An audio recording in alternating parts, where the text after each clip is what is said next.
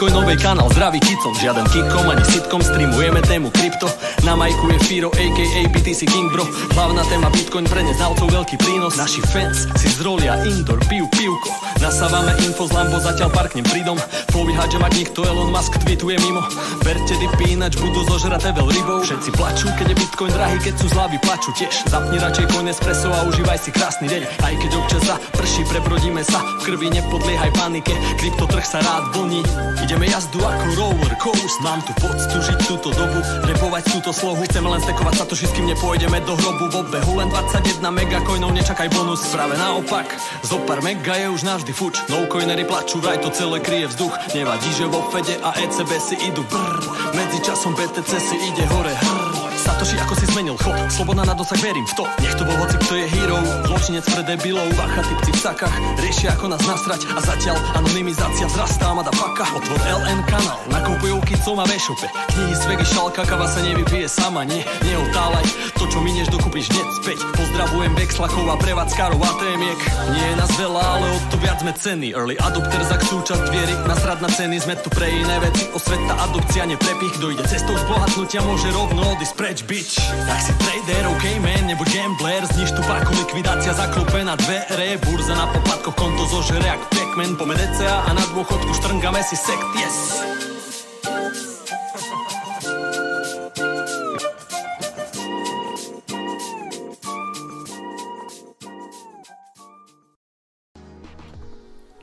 Zdravím přátelé, já vás zdravím na pravidelném streamu Bitcoinového kanálu. Opět se tu po týdnu potkáváme v náš pravidelný čas úterý 20.00. Zdravím přátelé, já vás všechny zdravím, dokonce nám to vylosovalo dneska dobrou barvičku do chatu, takže další věc, o kterou nemusím řešit. Zdravím přátelé, na úvod jenom takový info, my jsme se s Karlem domluvili, že to přesuneme na příští týden, respektive v neděli mi psal, že ještě ten notebook není úplně v té správné kondici. Čau Odvárko, zdravím tě a moc děkuju. Respektive vypadá to na vadný SSDčko a on to SSDčko říkal, že bude mít k dispozici v pondělí, potřebuje to všechno přeinstalovat, takže jsme si řekli, že dneska udělám já svoje téma, respektive v celku se tak nabízí ta kauza Evergrande, která zhodila úplně všechno. Takže o tom si dneska něco povíme. Každopádně já vás tady všechny zdravím po Chaincampu, to byla velká akce, velmi zajímavá akce, skvělá akce. Já vlastně musím pogratulovat všem, kteří se zúčastnili, protože kapacita není úplně nafoukovací, takže všichni jsme tam být nemohli, ale ti, co přijeli, tak si myslím, že rozhodně neprohloupili. Takže já bych na tomto místě chtěl rovnou poděkovat moc Martinu Kuchařovi a celému tomu realizačního týmu kolem něj, protože to zvládli skvěle. Já jsem se tam bavil se spoustou lidí a v podstatě všichni jsme si tak notovali, že je to fakt jako povedená akce. Přijeďte určitě na Chaincamp 2022, stojí to za to, je to rozhodně nejlepší kryptoměnová akce v Československu. Asi aktuálně tomu nic moc nekonkuruje. Takže přátelé, ano, ptáte se, jestli z toho nebude nějaký záznam, bude. I dneska si tady pustíme takový rychlo videjko, který vzniklo přímo tam, mimochodem ho tam přímo odvysílali ještě odpoledne, což je jako velká frajeřina. Ten týpek, co to tam natáčel, to rovnou jako střihnul a na konci už to jelo, ono tak bylo i minulý rok a docela jsem na to čuměl, tomu se říká tady tomu principu same day edit, což jako fakt jako machrovinka, že dokážete na místě se stříhat hned nějaký prostě rychlej filmek z toho dvouminutovej, ten si tady pustíme za chvilku. A zároveň všechny ty přednášky budou k dispozici na kanálu Chaincampu, takže si ho můžete odebírat, zalajkovat. Kromě mojí přednášky, která jela první, určitě zajímavý jako Dominik Stroukal, Alex Pilář, je tam panelová diskuze, vlastně tam byly dvě panelové diskuze, no zkrátka je tam toho hodně, takže doporučuji potom mrknout, kdo měl možnost být přímo na Chaincampu, tak má možnost se podívat aspoň ze záznamu. Ano, samozřejmě Dan Steigerwald, taky je zajímavá přednáška, to byla mimochodem jediná přednáška, kterou já jsem stihl. Jo. K tomu vám hned něco řeknu. Já jsem tam toho moc nestihl, respektive stihl jsem tam toho hodně, ale ne žádný přednášky. Já jsem se, bral jsem to svým způsobem i jako takovou možnost potkat se se svýma fanouškama, protože kde jinde než na Chaincampu, a tak jsem vlastně celý den tam s někým postával, networkoval, řekněme, asi tak milionkrát jsem se vyfotil, podepsal jsem knížky, které jsem nenapsal, A bylo to super, no. Takže já jsem to hodně využil tak jakože setkání s fanouškama i s lidma jako z té kryptokomunity. Potýkal jsem si s Alexem Pilařem, potýkal jsem si s Karlem Kijovským z General Bytes, potýkal jsem si se šéfem české směnárny Simplecoin.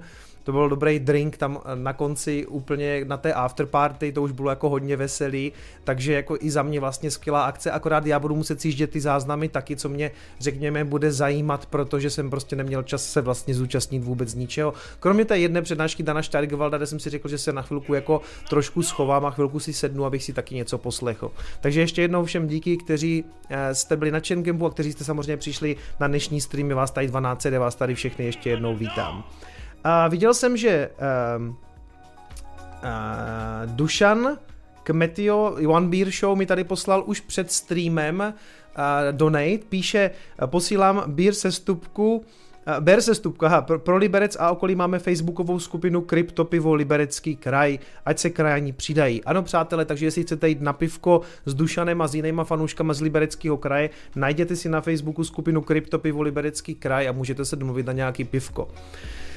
Já jsem chtěl říct obecně, že vlastně nedělám žádný srazy s fanouškama, nemám na to moc prostor a neumím ty eventy ani moc jako organizovat, nemám prostě na to úplně, řekněme, vlohy, já umím odstreamovat, ale vlastně hrozně rád využívám těchto akcí, jako byl ten Crypto Meetup v Brně, nebo jako byl právě Chaincamp v Ostravě i k tomu, že se můžeme jako potkat s těma fanouškama, takže bylo to velice příjemný, pár takových jako vtipných zážitků mám, že slečna právě přišla, jestli se jí můžu podepsat do té knížky, do vynález jménem Bitcoin a já říkám, ale víš, že jsem to nenapsal, že ne? Ona, no jasně, v pohodě, ale jako pro mě seš hrdina. Tak to mě udělalo velkou radost. Přátelé, moc si tu přízeň jsem si tam jako užíval, strašně moc pozitivní energie od vás přicházelo a přijímám to s velkou pokorou, respektive nerad bych, aby mi to nějak stouplo do hlavy, myslím si, že ale to se snad nestane a spíš mě to fakt strašně nabilo takovou fakt jako dobrou energii z toho, že jako to, co tady dělám, má smysl, jo, protože když já někdy sedím, tak sem tam se podívám ještě do těch komentářů a samozřejmě se tam objevují nějaký negativní a spíš vám člověk napíše něco negativního a jak už mám těch 70 000 odběratelů, mimochodem moc děkuju, trošku jsem si to tady vyžebral, ale ano, už máme 70 000 odběratelů.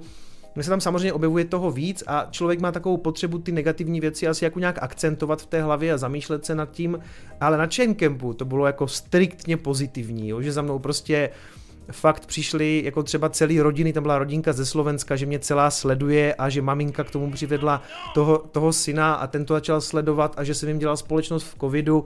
No super, jako prostě já jsem se tam vyloženě jako nabil a odjížděl jsem velice příjemně naladěnej na to, že má rozhodně smysl pokračovat tady v té práci, takže ještě jednou moc děkuju za přízeň a za ty milý slova, za všechny ty milý rozhovory, které jsem tam vedl, já jsem se fakt celý den netrhl.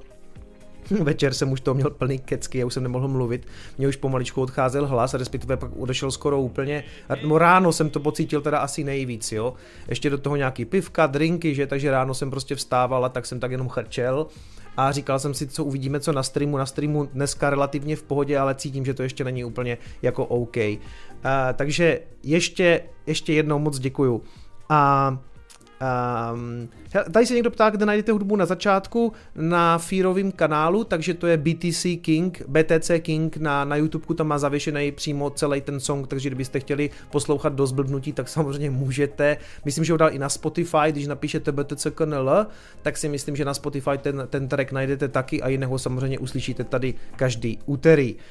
A já jdu ještě přečíst ten zbytek, Odvárku jsem zmiňoval, děkuju ti kamaráda, ty seš prostě železná košile pro tady ten kanál. Bill píše, Chaincamp byl super a díky za afterparty a kicom komunitou opět skvělý. Clarice, Delta, Gordy, Hony, Kuba, Starabis, Viktorie, Dan, Dominik, Dušky, Holky v kryptu, Mario.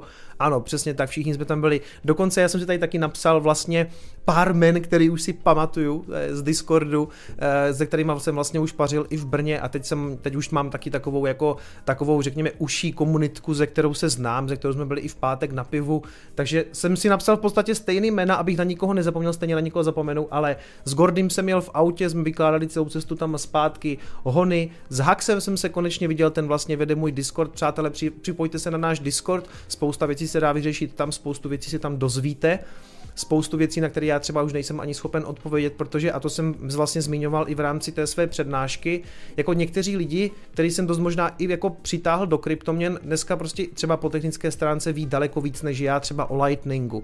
Takže pokud jako zápasíte třeba se stavbou nodu, líp vám třeba poradí kluci tam, jsou skvělí. A určitě má smysl se připojit na Discord a být s náma tady v téhleté komunitě, třeba se potom zase někde potkáme i jako real life. Takže Hax, Tomáš, Sofie, Vicky, Claris, Tarabis, Kuba S, Delta, Číky, byl tam Libor z Investoky. Libor, já tě zdravím, nevím, jestli se díváš, brzo za Liborem do Brna pojedu, uděláme rozhovor. Martina jsem vlastně vezl ještě i na nádraží, tak jsem tam ráno trošku dělal takového malého taxikáře, což bylo taky fajn. A mimochodem za Liborem z Investoky pojedu brzo, někdy na začátku října natáčet taky podcast, to je jeden z těch podcastů, který jsem jmenoval. Takže ještě jednou díky za setkání s vámi, bylo to super. Každopádně, pojďme se jenom podívat v rychlosti na organizaci streamu. Tady jste si všimli, že úvod hodně patří zhodnocení Chaincampu. Já to zhodnotím moc rád, jedním slovem, bylo to prostě super. A možná si o tom ještě něco malinko povíme, protože k tomu ještě pár věcí chci říct. Určitě má smysl na Chaincamp dorazit příští rok. Zhruba od 2020 budeme řešit ten Evergrande. Jak se to čte? Já jsem dneska četl a slyšel různé přepisy a ne přepisy, ale různé výslovnosti. Někdo říká Evergrande, někdo říká Evergrande, tak já budu asi říkat Evergrande. Každopádně čínská společnost, která má velký problémy a vypadá to, že nám trošku zacvičila s celým tím trhem jako globálním. Nejenom s Bitcoinem, nejenom s kryptoměnama, ale v podstatě se všema indexama a kvůli tomu je trošku celý svět nervózní, i teda jako z jiných důvodů, k tomu se dostaneme. Pak samozřejmě Coinespresso live zhruba v 9 hodin, něco o Solaně zase mě budou všichni nadávat, že tomu nerozumím, a ano, nerozumím, ale já vám k tomu řeknu spíš jako nějaký svůj obecnější pohled. Další hack na DeFi, tentokrát teda na Binance Chainu, na CTP Network a samozřejmě nějaký NFT okýnko, ale dneska to nebude moc vtipný, dneska spíš jako takovej, jsem narazil na dva takový zajímavý články, který tady chci okomentovat, takže to by byl zhruba dnešní plán na dnešní stream. Opakuju, že s Karlem Wolfem budem opakovat ten stream příští týden, doufám, že to dopadne technicky už všechno v pořádku. Asi to uděláme tak, že ten začátek, co jsme tam sjeli, trošku přeskočíme nebo jenom zhrneme, co jsme v tom úvodu řekli, aby jsme se neopakovali, něco o té jeho novinařině a asi půjdeme jako hlouběji, jako dřív půjdeme do hlouběji trošku do kryptoměn. Já se podívám ještě, co jsem si tady napsal. A ano, to jsem řekl, jo, super bylo, to byla prča. Já jsem Martinovi trochu vyčítal minulý rok, že pivo teklo v podstatě až na afterparty, že celý den nebyla možnost si tam dát pivo, to byl ten minulý rok, jo? Že tam bylo kafe od Paralelní Bolis, neříkám, že potřebuju prostě si dát pivo v 9 ráno, jo? Ale říkal jsem si, že by bylo dobrý třeba už jako po obědě nebo k obědu, aby tam pivko bylo, letos tam bylo od rána a viděl jsem, že už na tu mou přednášku, která začínala v 9, respektive první týpky jsem viděl tak 8:30, že už si nesli pivko. Takže ano, klasický vyprošťováčky zřejmě, potom páteční večeru, já jsem si byl v pátek taky sednout na 3 pivka, ale já vždycky před těma akcema jsem takový jako nervózní a moc jako nelajznu někde úplně vysedávat, takže já jsem to v 10 balil, takže jsem úplně vyprošťováka nepotřeboval, ale hej, super, že tam byl, takže byla možnost si dát na Chaincampu už od 8. A další skvělá věc bylo, že vlastně všude na tom Chaincampu šlo platit Lightningem a já jsem z toho měl takovou radost, že to funguje, že to fakt jako jelo. Neříkám, že vždycky. Mělo to svoje jako problémy, úskalí, já vždycky říkám, je to beta, ještě se na to úplně nespolíhejte. Já když jsem přijel, já jsem si s Martinem domluvil, že pro mě pojede ta Tesla, co tam jezdila, protože jsem bydlel docela daleko a tak jsem si říkal, tak to pro mě pošli. On to pro mě poslal, 8:15 tam stála Tesla, já jsem do ní sedl. A vlastně ta Tesla se platila taky Lightningem a když jsem platil ráno tím Lightningem, tak to chvilku trvalo. Jako než to prošlo, tak to trvalo takových jako 10 vteřin. Jako takže v pohodě, jelo to, ale je to ještě pořád v takové fázi, že kdy to jako trošku drhne. Jo, prostě je to beta. Jako představte si, že třeba jako stojíte na stánku, děláte kávy, tak to prostě musí valit jako úplně na pohodu, jo. Což bylo třeba vidět, že kluci z Paralelní Polis to mají jako vyladěny, protože tam, když jsem platil, nebo koho jsem tam viděl platit Lightningem, tak to střílelo prostě jak nic, jo. To bylo prostě během vteřiny odbavený. Asi je to taky o tom, jako na který jste připojení uzel, jestli má dostatečnou likviditu. A taky jsem tam viděl, že třeba já jsem platil Phoenixem, to jedno pivko a úplně v pohodě to prolezlo a borec za mnou zaplatil a prostě zadrhlo se to a musel zaplatit potom kartou, jo. Ale vlastně Viděl jsem na akci masový úplně ne, ale poměrně velký nasazení Lightningu a jako už to je, už to funguje, jo, protože před pár lety, to jsem taky říkal v té přednášce, já jsem to znal jen na papíře jako koncept a všichni jako nevěděli, bude to fungovat, nebude to fungovat, přátelé, funguje to, je to pořád beta, 10-15% plateb bylo nějakých takových jako všelijakých, ale prostě super, jo. Berme to tak, jsme ve fázi beta, rok, dva a nebude tam problém vůbec žádnej, doufám. Jo. Takže takhle skvělá afterparty přímo na místě, kdy vlastně vyhlásil Martin, že i nějakou dobu to vlastně jelo na budget, takže ty drinky byly zadarmo, takže když jste chtěli, přišli jste večer na té afterparty a už jste dostali drink, pivko, všechno jelo prostě na Chaincamp, velký překvapení, Martine, nevím, jak to děláš, ale hej, super. Co tady mám ještě? Martinovi jsem poděkoval, setkání, jo, jedna věc, taková jako nemilá, ale po tom Chaincampu mi přišlo na Facebooku strašně moc žádostí o přátelství, třeba i od lidí, se kterými jsem se tam potkal a rozumím tomu, já jenom přátelé, já ty přátelství na Facebooku nepřijímám, jo, já si fakt jako držím na Facebooku lidi, který jako já znám, tady prostě v Prostějově svoje kamarády, rodinu a držím si to takový úzky, takže se na mě nezlobte, já mám na Facebooku asi 250-300 lidí, nějaký takový číslo, prostě nechci tam mít jako tisíce, desetitisíce fanoušků, tak to prosím pochopte, budu moc rád, když se přidáte na Bitcoinový kanál, stránku na Facebooku, mám Instagram, ten je veřejnej, na Discordu, ale ten můj soukromý Facebook mi prosím nechte, já potřebuji aspoň trochu rozlišovat nějaký jako skupiny lidí podle toho, jak moc je znám. Takže tak, to jsem taky zmiňoval, ano, jako extrémně pozitivně mě to nabilo, dostal jsem nějaký pivka, nějaký jiný dárky, takže jsem prostě potom domů táhl v autě spoustu věcí, moc za to děkuju. A to jsem taky zmiňoval, že vlastně žádnou prezentaci, přednášku jsem pořádně neviděl, protože prostě jsem se pořád s někým bavil, ale bylo to pro mě asi přínosnější, než jít na přednášku. Nechci, aby to znělo jak špatně, ale já když půjdu na přednášku Pepi Tětka, tak zhruba vím, co tam uslyším a možná se na to podívám ze záznamu, ale vzhledem k tomu, že jsem s Pepou měl i podcast, tak já zhruba už jako třeba vím, co od něho mám očekávat. A byl jsem strašně nadšený taky z toho, s kolika lidma jsem se tam potkal, kteří jako něco chystají, něco plánují, něco tvoří, to je jako skvělý a mám jako z toho dobrý pocit, že jsem tomu možná aspoň svou prací trošku přispěl, protože tam byl týpek, co píše knížku o Bitcoinu v obchodních korporacích, jak to dostat prostě na balance sheet, jak ve firmě držet prostě Bitcoin. Byl tam borec, který chystá na štosuj.cz a teď jsem zapomněl, jestli se jmenuje Luboš Kovařík. Já jsem se tam s ním chvilku bavil, ten chudák přijel přímo z nemocnice, že ležel v nemocnici s nějakýma problémama a vlastně chtěl přijet na ten Chaincamp, takže prostě tam byl i jako z nemocnice tam přijel, taky chystá nějaký svůj projekt. Prostě spousta lidí mi říkalo o různých jako pluginech do WordPressu, knížkách, článcích, stránkách, prostě všechno možný. A teď mi to postupně chodí do mailu, protože jsem říkal, jestli k tomu něco máte, pošli to mi to do mailu, já to rád na svém kanálu prostě vypromuju, jenom všem jsem říkal, bude to chvilku trvat, než si těma mailama proberu, jo, takže dneska určitě ne, asi to musím dělat trošku pořádek, ale měl jsem fakt strašně dobrý pocit, že ta komunita jako funguje úplně sama a už prostě se děje věci pod kapotou, co vůbec jako ještě nevidíte a vzniká toho hrozně moc zajímavého a ten systém jako je už nezastavitelný. A mám jako prostě z toho dobrý pocit, že takhle to zřejmě vypadá všude na světě a tím, že je to open source, tak na tom Bitcoinu fakt může dělat každý a každý mu může nějakým způsobem přispět. Takže skvělý, to mě udělalo fakt hroznou radost. Dál bych právě chtěl takhle jako spojovat a propojovat tu komunitu, takže když něco takového budete mít, pošlete mi zprávu na mail. Hele, sem tam se mi teďka stane, že mi přijde jako, hele, zmíň prosím tě náš e-shop, přijímáme Bitcoin a ti lidi tam mají třeba jako GoPay bránu, jo, to prostě, sorry, to už fakt ne, protože GoPay dneska je v každém druhém e-shopu a já prostě nechci prezentovat každý druhý e-shop, který má GoPay, jo, to jako, mě to úplně smysl nedává. Pokud máte e-shop, který má vlastní úzel, necháváte si Bitcoin nebo tam máte Lightning, tak určitě jo, ale ne, prostě když tam máte komerční bránu, to se nezlobte, ale to fakt bych tady nedělal, to by ze mě byl prostě jenom propagátor jako e-shopů, rozumíte, no. Ještě pár slov k té mojí prezentaci, spousta lidí to chválila, že to bylo super, že se jim to líbilo, to jsem rád.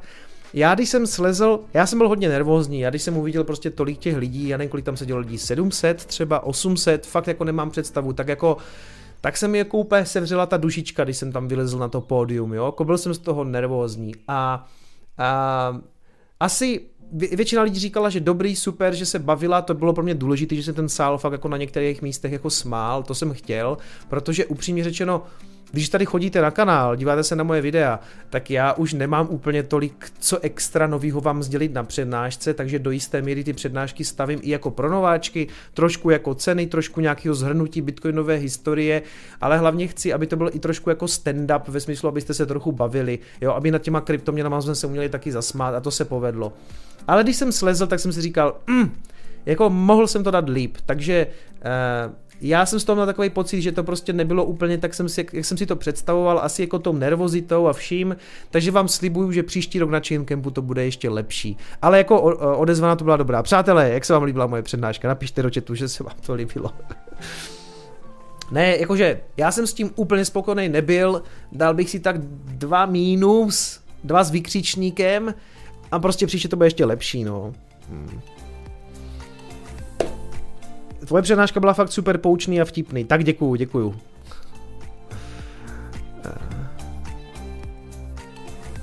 Přednáška byla super. Dobrý, dobrý, tak jsme udělali radost. To jsem chtěl slyšet, ale dobrý, dobrý. Hele, za mě cool. Nebyl jsem ale ryb.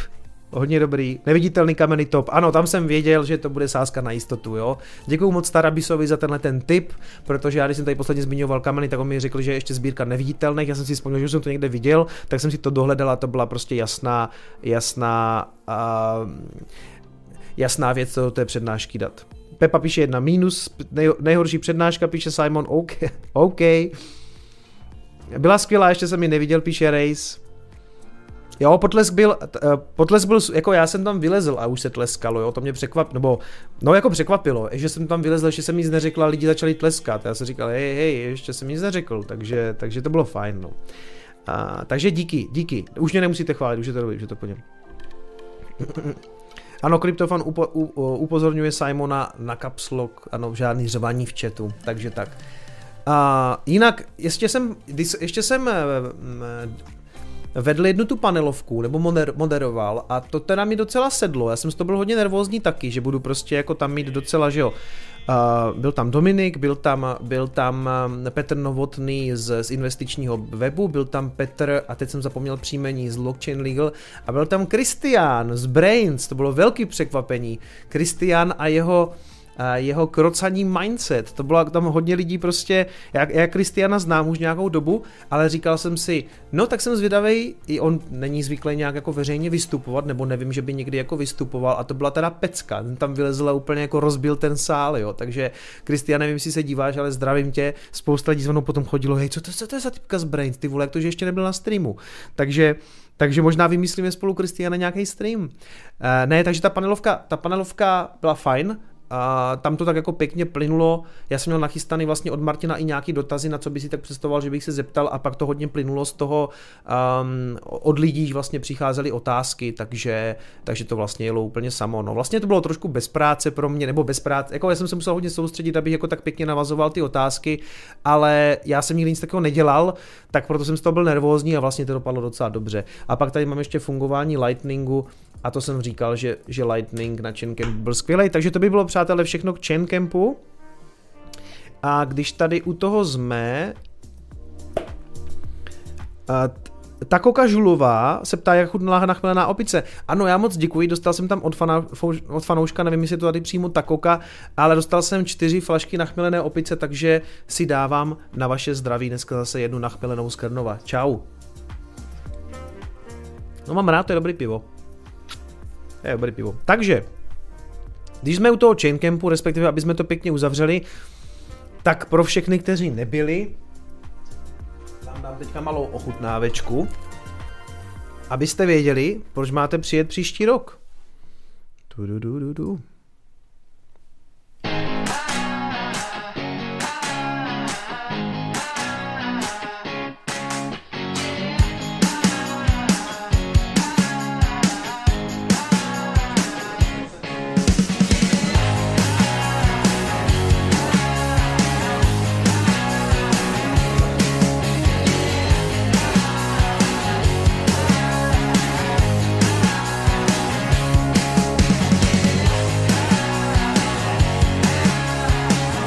díky, co mi.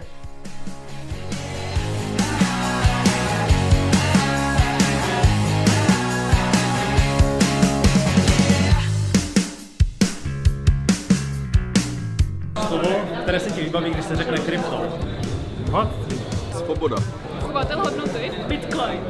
Bezpečnost. Hodl. Můj merch, můj merch.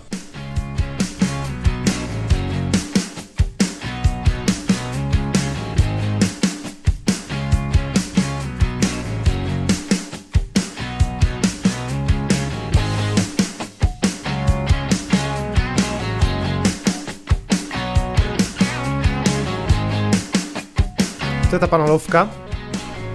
Mám pocit, že se lidi bavili a pro mě důležitý hlavně, aby se aspoň jednou někdy někdo na té přednášce mojí zasmál a to se povedlo, takže já odcházím spokojený. Přesně.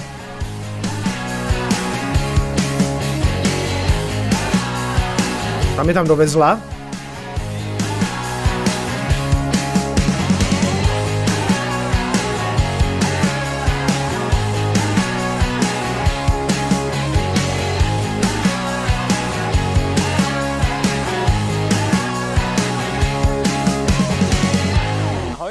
Zdravím všechny do budoucnosti, vy už máte celý Chaincamp za sebou, mě ten den ještě čeká.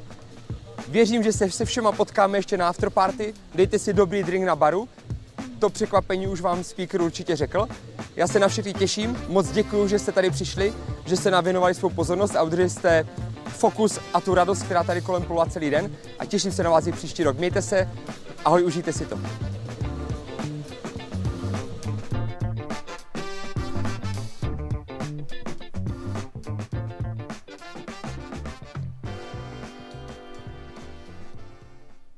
Filmikali. Hele, vidím tady autora toho videa, takže uděláme malé promo. Moment.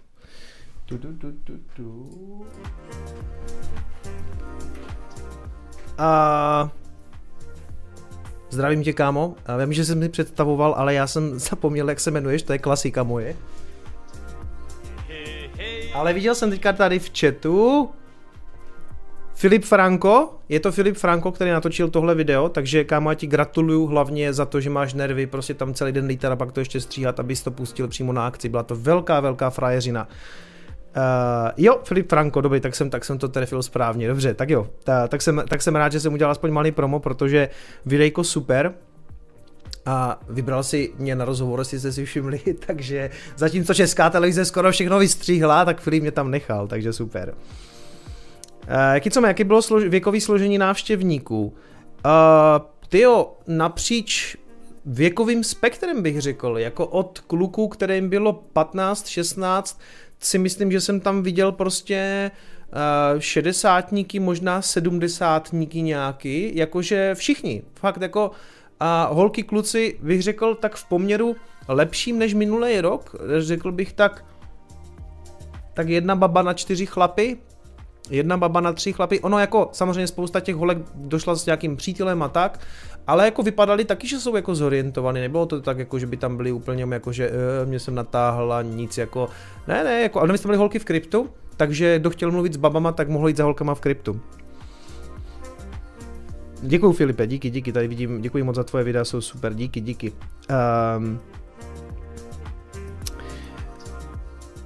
Fanatik TV, hele, jak je to se stupenkama, snažil jsem se je dopátrat, ale nenašel jsem, jak to bude příští rok. Hele, možná bude i nějaký jako early bird vstupenky, že se objeví nějaká registrační vlna už teďka na podzim, jo? Že si budete moct koupit kdyby rok dopředu. Nevím přesně, ale zase budou asi nějaké registrační vlny, plus tam vlastně Martin udělal letos ty patrioty, takže jste si mohli koupit takový lepší vstupný, řekněme, tam jste měli jako přednost v nějakých frontách a něco takového. Hele, takhle, já jsem se domluvil s Martinem, já jsem mu to nabízel, nebo my jsme se bavili, že bychom mohli třeba tak za měsíc, za dva, udělat takový zhodnocení jako z jeho strany, jaký ten Chaincamp byl a jaký bych ho chtěl třeba příští rok, jo. Ono to, tady se Zbyněk ptá, jestli už byl graf, ještě nebyl graf, za chviličku bude.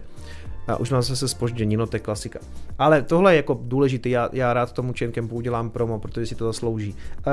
Zřejmě se tady potkáme s Martinem třeba za měsíc, dva a řekneme si jako, co třeba příští rok, co plánuje, co by bylo zajímavý a řekneme si, jaký to vlastně je organizovat takovouhle konferenci.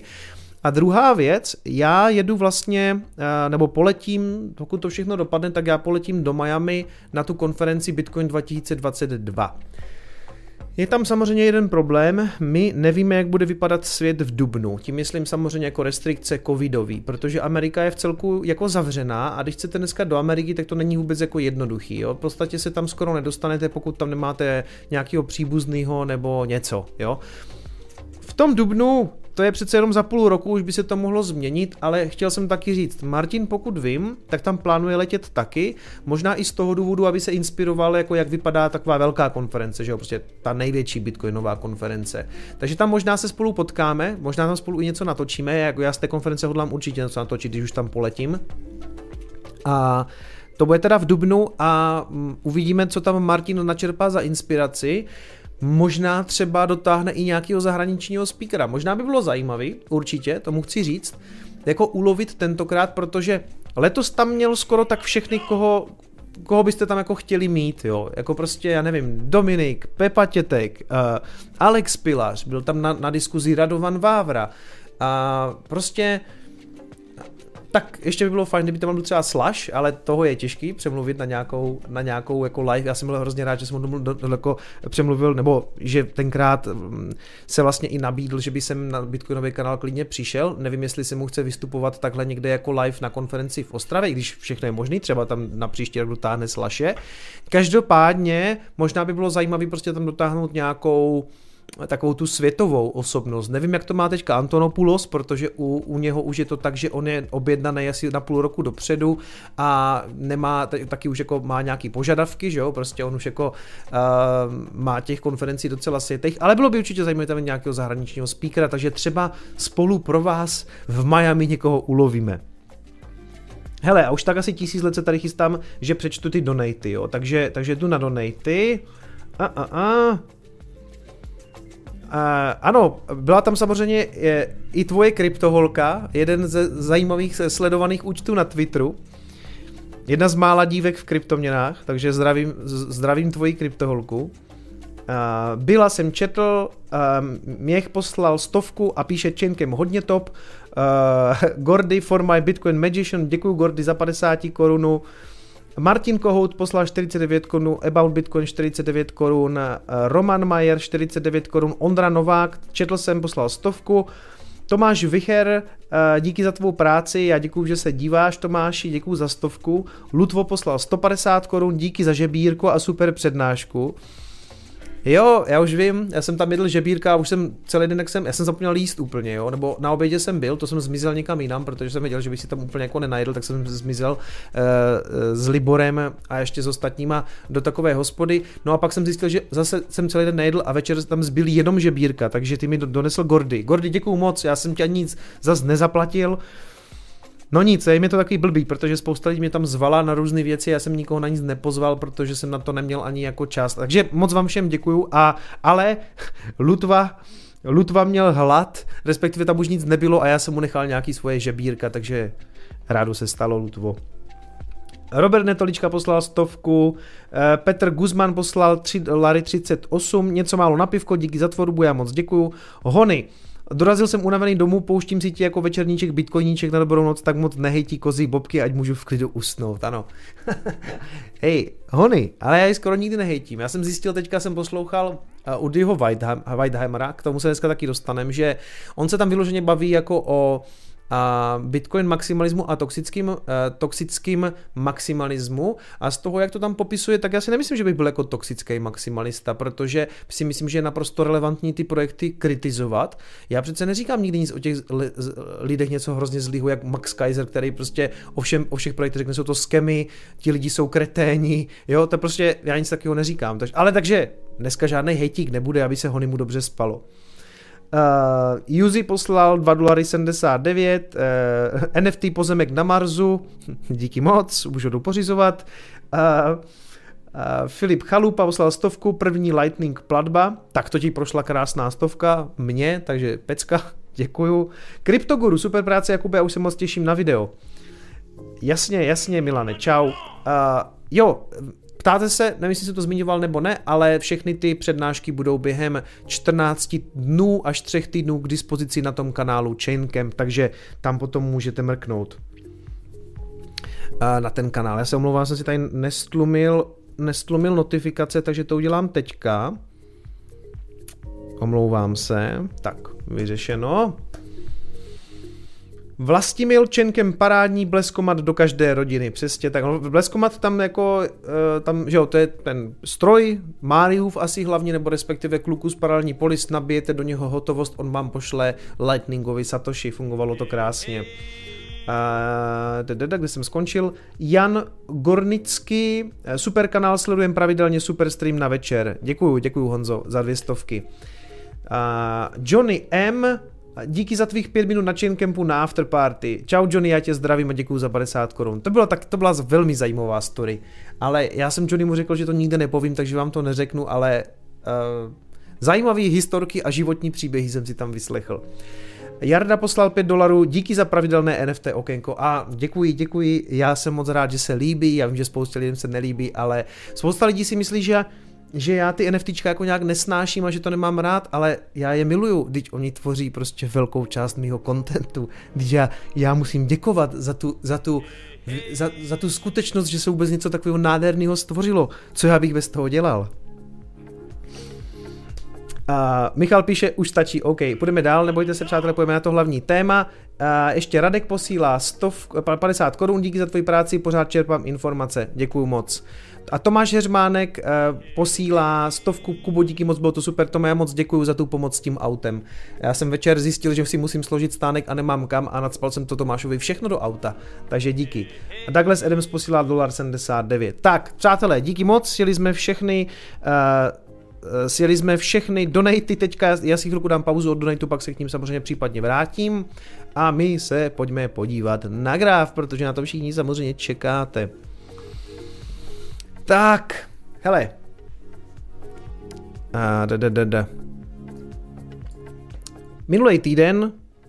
Minulý týden zas byli všichni už pomaličku bullish a v okamžiku, kdy to jde tady na tu horní hranu, takže k těm jako 48, 49, já tam mám spíš tu psychologickou 50, ale vidíte, že ono se to zasekává už někde kolem tady těchto úrovní, jo, někde kolem těch 49.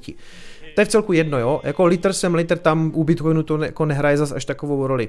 No a já jsem říkal, že jako jo, že ten scénář, že by to tady prorazilo, byl super, ale do 50, že mě to nezajímá. A říkal jsem, že asi největší šance je na nějakou konsolidaci takhle jako doprava s naražením tady té spodní hrany. No ale... Takže zase se to uskutečnilo trošku rychleji, než já jsem předpokládal, protože společnost Evergrande prostě položila úplně všechno a o tom si budeme dneska ještě vykládat za chviličku. Ale je to jako zajímavý, že já vždycky říkám, že ty fundamentální skutečnosti vlastně nehýbou tolik s tím grafem, jako spíš, jak kdyby ten graf sám samotnej, nějací tradeři a jejich jako likvidace a tak dále, ale sem tam prostě samozřejmě musím uznat, že když vyjde taková velká věc, která prostě pošle trhy dolů, tak se nemůžeme asi tvářit, že Bitcoin je úplně hrozně nekorelovaný a že se ho to netýká a že na něho ta fundamentální zpráva nemá vliv. Jo. Záleží na zprávě, prostě sem tam se zjeví úplně nějaký nesmysl, typu jako že PayPal v Británii umožní zákazníkům nakupovat kryptoměny, což jsme věděli, že stejně přijde. Bitcoin vyletí o 3000 a tuhle tu zprávu přebere ČTK a Bloomberg a řeknou, že je to tím. Tak to si prostě jako nemyslím. Ale pokud vám prostě druhá největší čínská developerská firma vlastně stojí v podstatě na pokraji krachu, tak hej, asi to nějaký vliv na ten Bitcoin má. Konec konců, co je asi jako horší obecně, je stav na těch světových akcích, no, prostě S&P 500. S&P 500 vidíte aktuálně docela v pěkné korekci, docela slušné korekci, tohle jsou denní svíčky. Ten gap je tam zřejmě víkendový, předpokládám, i když ne tady tu přesně hele, zatím bych jako nemaloval čerta na zeď, protože když se podíváte, tak to S&Pčko prostě, takhle.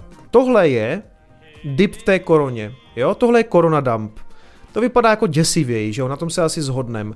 A i ten koronadump, který byl šílený a ten propad byl asi o nějakých 30% to bylo, nebo minimálně 20, tak byl vlastně vytažený zpátky během dalších asi 4 měsíců. Jo? A tenkrát jsem tomu moc nevěřil, přiklánil jsem se spíš jako na stranu těch ekonomů, kteří říkali, že tohle to bude jako trošku deep korekce, která se potáhne dlouho, a což jsou z mé strany spíš jako takový tipy, protože všichni ví hovno. Každopádně důležitý je, během 4 měsíců po tom crashy S&P zpátky v podstatě na all time high. A od té doby směle přes tady nějaký double bottom, prostě nahoru, zase prostě nějaký vysypání, zase.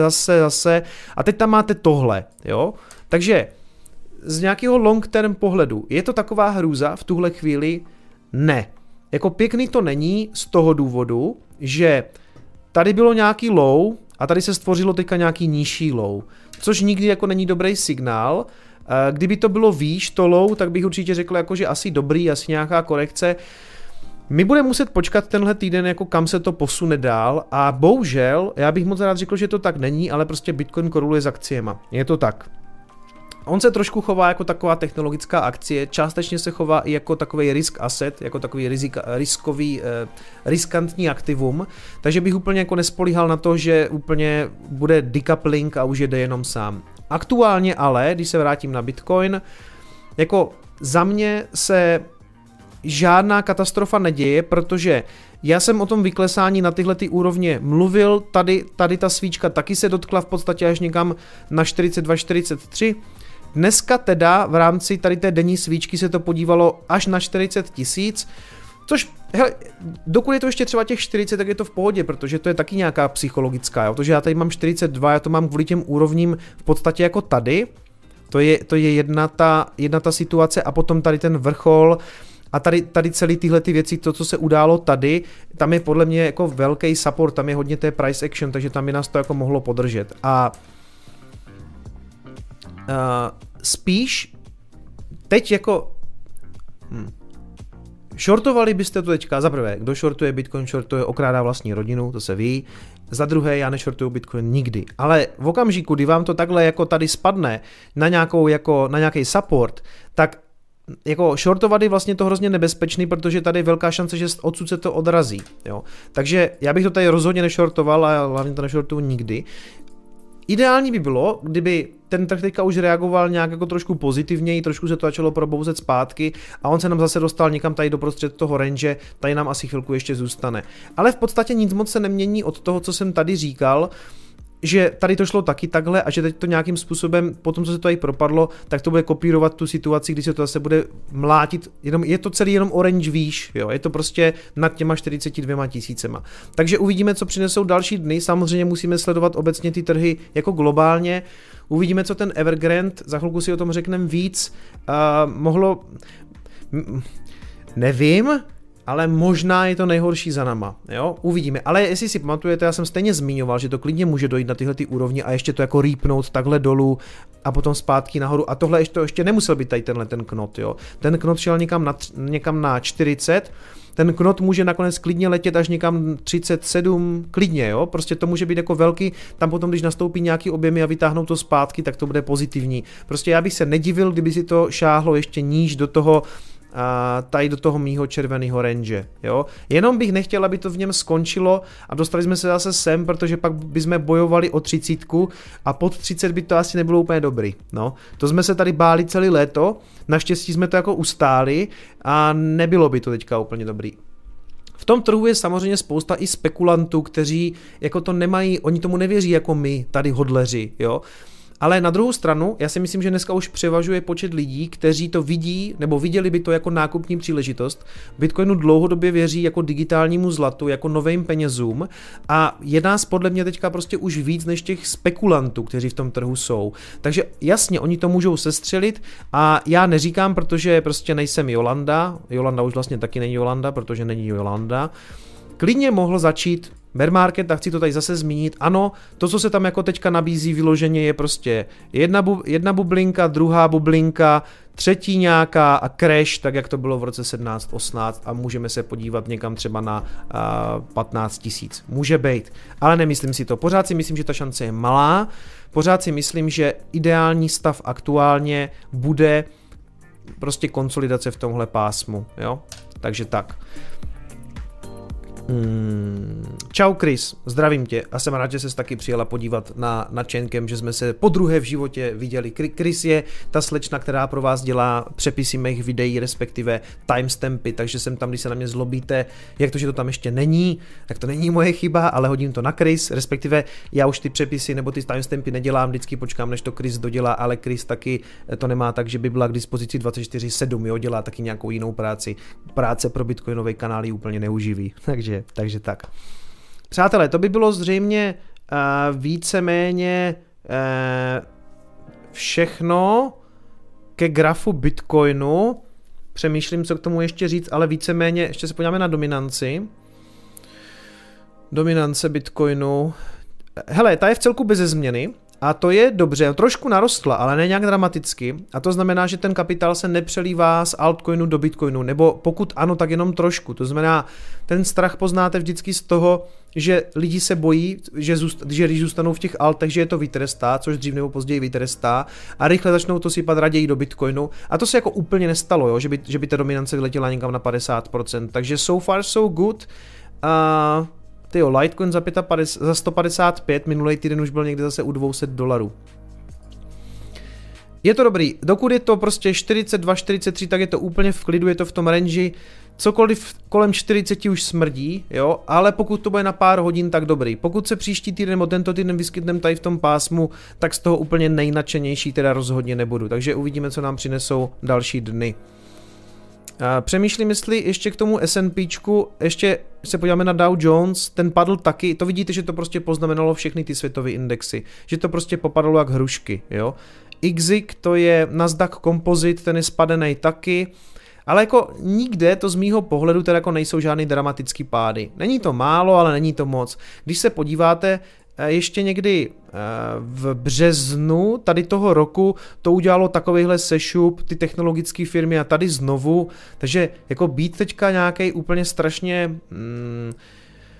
jako mít nervy, tak z takového dumpu mně přijde v celku iracionální, zatím, jo. S&P, podobná story, těch zubů na tom grafu je tolik, že tohle může být prostě v rámci 14 dnů nebo v rámci jednoho měsíce vykoupený kompletně zpátky a jedeme vesele dál. Pojďme se teda podívat ještě na to, co to způsobilo. Ano, přátelé, takže tohle je společnost Evergrande.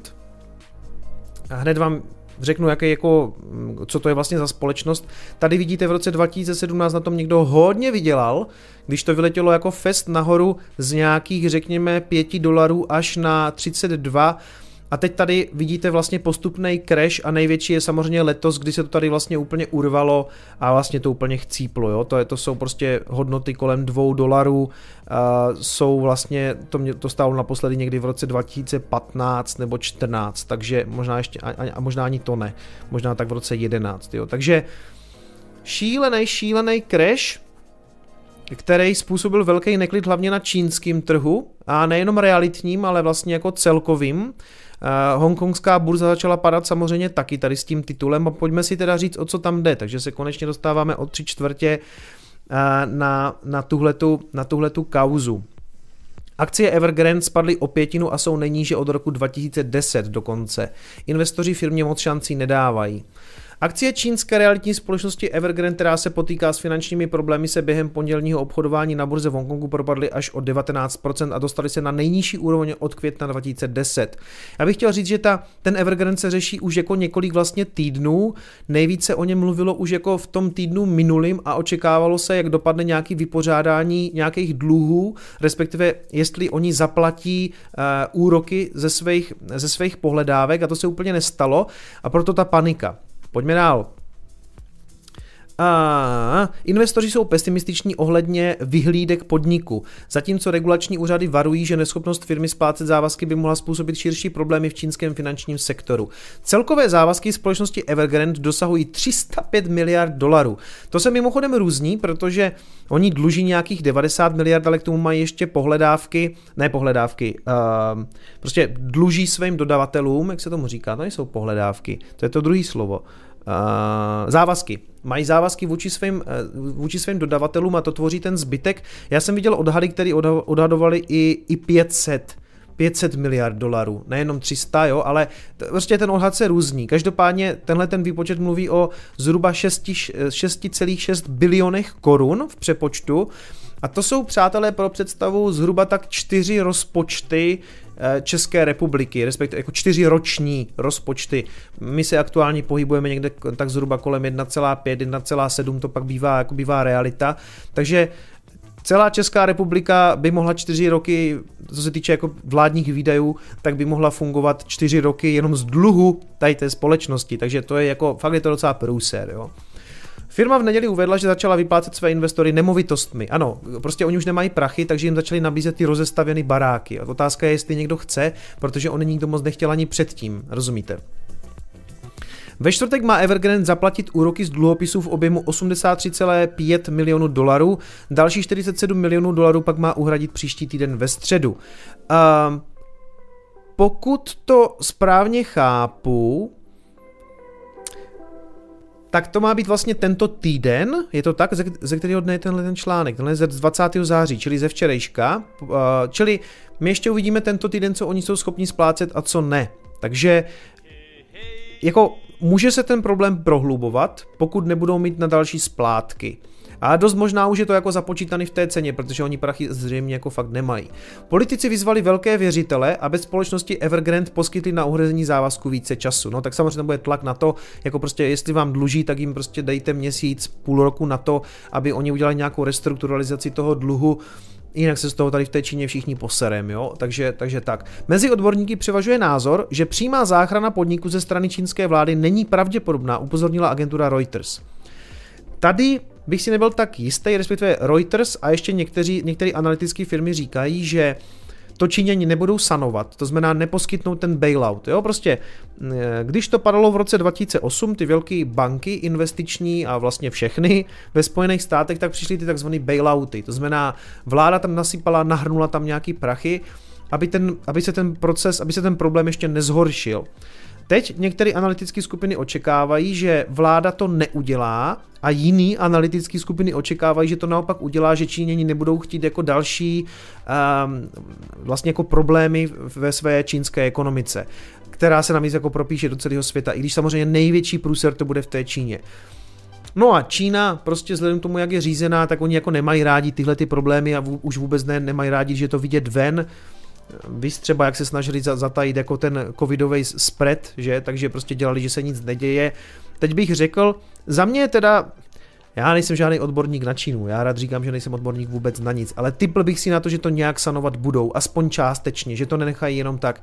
Je to druhý největší developer v Číně, je na to navázaných strašně moc pracovních míst, strašně moc dodavatelů, dodavatelských řetězců a jako když jste třeba čínský prezident, tak nechcete, aby se tohleto prohlubovalo, zvlášť když máte nástroje, jako třeba tiskárnu peněz, jako tiskárnu, no, tak tam prostě nahrnete nějaký kapitál a zalebíte to a jedem dál, jo. Tak se to konec konců řeší už posledních desítky let, proto taky vznikl Bitcoin, jo. Někteří analytici se však podle serveru BBC domnívají, že Peking by určité kroky na podporu firmy podniknout mohl. Ano, to je ta druhá analytická skupina.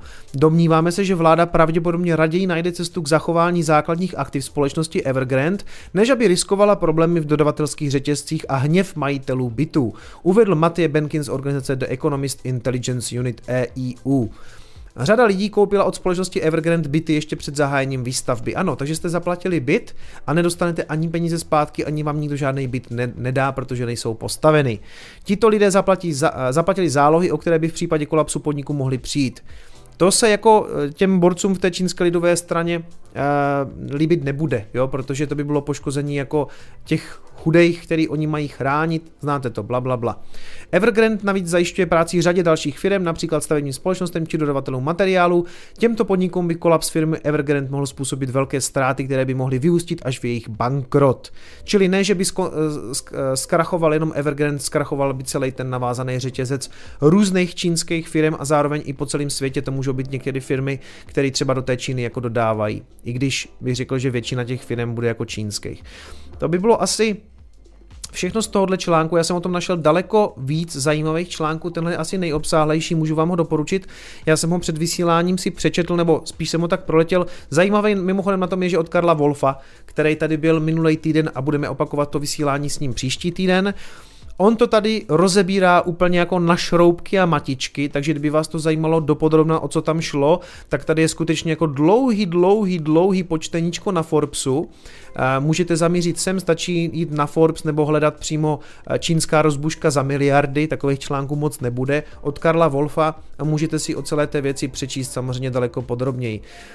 Ještě mě zaujal článek na kurzy.cz od Jiřího Tylečka z XTB Brokers, kde se začalo teďka jako trošku hrozit, že je to jako další Lehman. Jestli si pamatujete, tak ta první investiční banka nebo byla hypoteční nebo obecně jako prostě velká americká banka Lehman Brothers byla první obětí toho crashe v roce 2008 a touto všechno začalo. A celý ten kolaps v podstatě začal tím, že oni nebyli schopni splácet ty svoje dluhy. A teď se mluví o tom, že Evergrande by mohl být takový druhý Lehman. Já si myslím, že není už jenom z toho důvodu, že se to říká. Jo? Když se o něčem říká, hele, to je druhý Lehman, tak to tak obvykle jako není a často se to přežene. Ale nechci tady jako přinášet nějaký jako super bullish zprávy, dokud to není za náma. Já si myslím, že hodně rozhodne tento a příští týden. Do toho ještě máte zasedání Fedu, který bude zřejmě utahovat šrouby, co se týče úrokových sazeb, takže všechny tyhle ty jako makrověci. No, bývá z toho ten trh takovej jako nervózní, jo, když se dějou tyhle ty věci a ten Evergrande tomu úplně nepomáhá. Čínský realitní gigant Evergrande se již několik týdnů zmítá v problémech, společnost čelí platební neschopnosti. Dle dosavadních vyjádření nemá ani na nejbližší splátky úroků. Jo? Čili oni ne, že by neměli na splátku těch dluhů, oni nemají ani na ty úroky. To znamená, ne, že ty miliardy, co dluží, oni nemají ty miliony na ty úroky. Až 1,5 milionů čínských domácností se pravděpodobně nedočká svého zaplaceného bytu. 1,5 milionů čínských domácností. To je šílený, jo, to je prostě, já nevím, kolik domácností má Česká republika, a vzhledem k tomu, že má něco jako 10 milionů obyvatel, tak řekněme, že by tady bylo tak 4 milionů domácností třeba, takže to je třeba jako Morava, jakože třeba celá Morava nedostane byty a ještě si to zaplatili, to ještě za to tornádo tady můžeme být celku rádi, jo. Hlavně, že tady nemáme komouše. Hlavní otázkou zůstává, jak se k problému postaví čínské politbyro. To ovlivní, jak moc se problémy Evergrande nakonec podepíší na globálních finančních trzích. Ano, na tom je totiž nejzajímavější to, že se to samozřejmě stane součástí nějakého politického boje, protože ač ta Čína má jako jenom jednu politickou stranu v podstatě, tak i tam jsou nějaký vnitrostranický spory a nějaký soupeření o moc. A o tom se tady, myslím, ještě někde píše. Stále více se spekuluje o krachu Evergrande, jejíž dluhy přesahují 300 miliard, ve čtvrtek by měla společnost, to jsem četl všechno. Den zúčtování však může přijít už v úterý, kdy se čeká splátka úroku z bankovního úvěru. Už nyní je jasné, že naději je pouze finanční pomoc vlády nebo domluva na odložení splátky, jinak můžeme očekávat technický bankrot. Ano, to je víceméně to samé, co jsem říkal. Ještě k té návaznosti na ty ostatní trhy. Například australská ekonomika se již potýká s propadem zájmu o železnou rudu. A australský dolar je na páru s americkým dolarem v září nejslabší měnou skupiny G10. Čína je pro Austrálii zdaleka nejdůležitějším obchodním partnerem. Tady vidíte tu provázanost, jo? Australani jim vozí rudu, zřejmě prostě na nějaký ten stavební matroš, na nějaký ty ička, jak se tomu říká, traverzy, tady ty věci, kterým já nerozumím ani trochu. Každopádně samozřejmě, že ty dodavatelské řetězce jsou na sebe navázány a vidíte, že vlastně to vidíte na oslabení třeba australského dolaru proti americkému. Prostě ten neklid je napříč všema těma ekonomikama, takže se nemůžeme úplně divit ani tomu pádu na Bitcoinu. Co na to komunisti, vše může souviset s prezidentskými volbami v Číně, které jsou na programu v příštím roce. Na první pohled by se mohlo stát, že prezident Si Ťin-pching alias Medvídek Pů bude chtít jakékoliv ekonomické problémy eliminovat, aby byl shromážděním lidových zástupců už potřetí zvolen do čela země. Byl by prvním čínským prezidentem, který by mohl být po změně ústavy v roce 2018 zvolen více než dvakrát. Takže tam máte různé frakce v rámci, tady to píšou, je tam nějaká ideologická klika, prostě, hele, v rámci té čínské strany samozřejmě existují nějaké boje o moc a teď je otázka, jestli Si Ťin-pching obhájí prostě to svoje prezidentství, navíc když si vlastně kvůli tomu změnil ústavu, aby mohl být zvolený třikrát, ale jako tohle to může být jako jeho majsterštích, že prostě on řekne, hele, mně se to povedlo, já jsem to tady zasanoval, všechno, pohoda, jedeme dál, jo? A to může udělat samozřejmě různýma pákama, řekněme, že se jednak bude tlačit na ty dodavatele, aby prostě ty peníze nechtěli hned, aby byla nějaká restrukturalizace a zároveň prostě i nějakou vládní pomocí, nějakým bailoutem. Takže tam klidně může přijít od Číňanů, respektive od té vlády nějaká finanční injekce, oni to zahladí a jedeme dál. Pokud to neudělají a nechají to technicky zkrachovat, tak tam jednak 1,5 milionu lidí prostě přijde o baráky, to je jenom jedna z těch věcí, co se tam stane. A samozřejmě to poškodí jako další firmy a taky tam možná se začne daleko víc regulovat ten trh s těma nemovitostma, zasáhlo by to i toho největšího developera a tak dále a tak dále. Prostě já si myslím, že to nenechají padnout. Jako nevím, ale ne, jako pokud někdo, tak ne Čína, ne? Jako dokážu si představit, že by Američani řekli, hele ne, nebudeme to sanovat, prostě udělali si to sami, necháme to krachnout, jo? A ani Američani to nedělají. Prostě taky sanovali Boeing a sanovali prostě General Motors historicky. Takže že by zrovna Číňani nechali dojít takovej, že by to nechali jako vyhnít celý ten průser, nevím, myslím si, že spíš ne, jo? Takže uvidíme, tady nemám k tomu co jiného říct, než že musíme počkat. Tohle prostě, než se nějakým způsobem dořeší, tak není z toho nikdo moudrej, jo. Tam musíme počkat, co čínští komunisté, jestli nasypou nebo nenasypou. Mimochodem, pokud nasypou, tak je to samozřejmě zase extrémně bullish pro Bitcoin, protože to jsou další peníze do nějakého vlastně jako globálního oběhu, takže zase nějaký další peníze, co potečou samozřejmě do Bitcoinu, i když se to sem tam nám nemusí líbit, jak říká Dominik Stroukal, že vlastně spousta těch nových peněz teče do Bitcoinu, ale je to tak, proto ten strop bitcoinovej vlastně jako není, protože Bitcoinu bude jen 21 milionů a těch peněz neustále přibývá, nejenom v Americe, ale i v Evropě a v Číně a někam ty peníze tečou. A prostě když máte aktivum, který je na svým množství omezený, tak nezbývá nic jiného, než že mu poroste cena. A myslím si mimochodem, že výhledově poroste právě cena i třeba drahým kovům, jo, který prostě jsou historicky taky takovej jako safe haven asset. Mimochodem, když jsme u těch drahých kovů, jsem se díval na zlato nedávno, že se tam taky tak plácá pod all time high. Já se jenom podívám ještě na TradingView, chci jít. TradingView.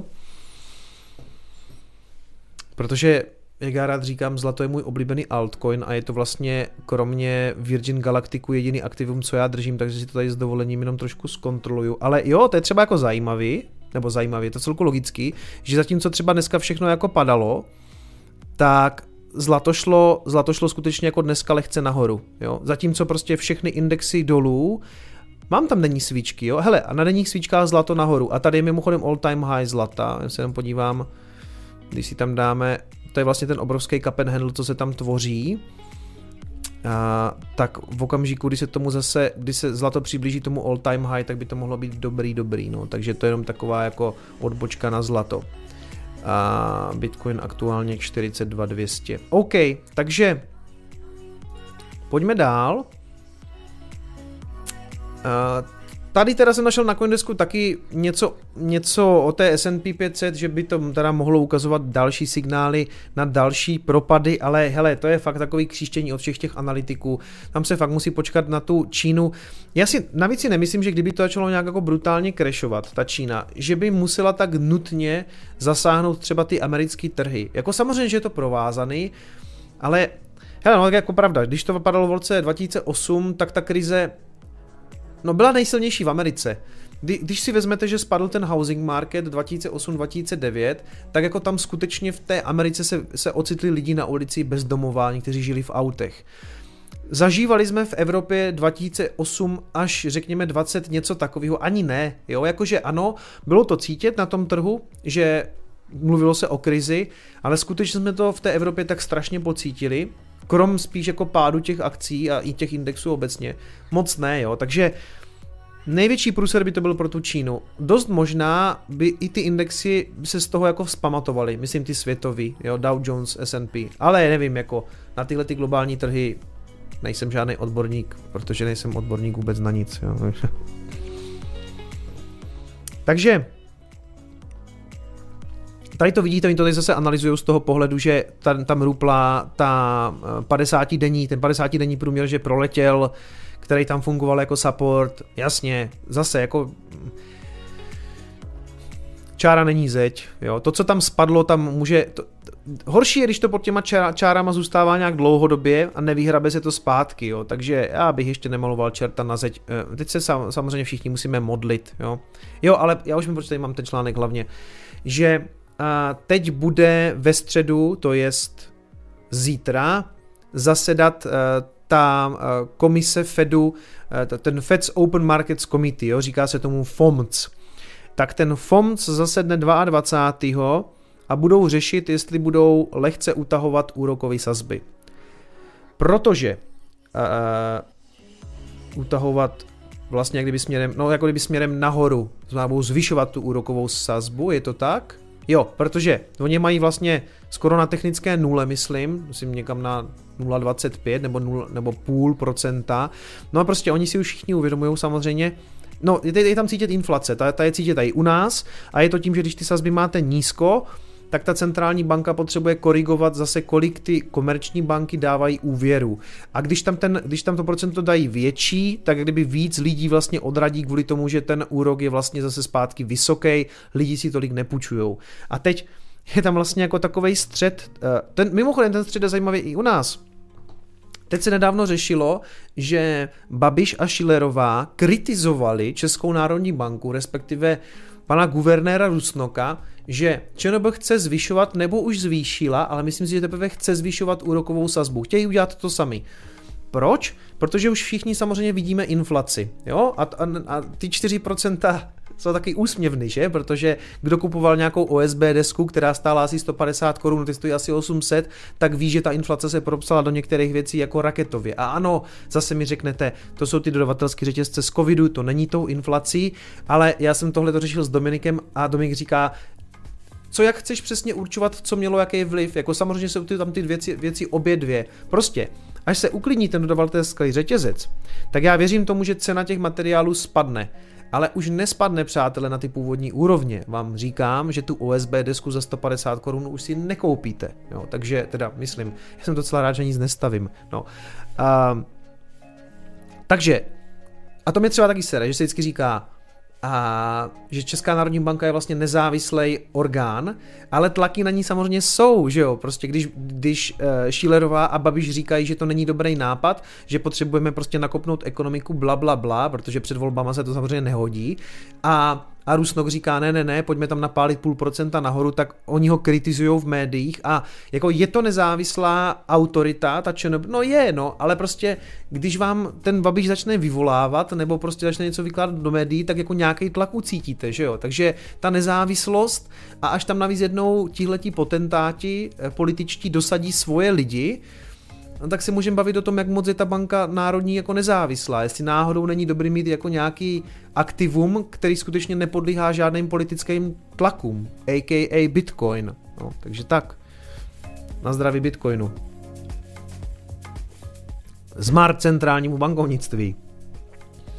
No, hele, je to tak, že oni se těmahle pákama snaží řešit, kolik těch nových peněz v tom oběhu je, právě proto, aby tu inflaci zastavili. Problém s tímhletím je, že tam dochází k takzvanému undershootingu a overshootingu. Prostě v tomhletom okamžiku, když začnete tahat za ty páky, prostě jak v tom SimCity, tak jak to vždycky popisuje taky Dominik Stroukal, jo, že můžete řídit tu ekonomiku.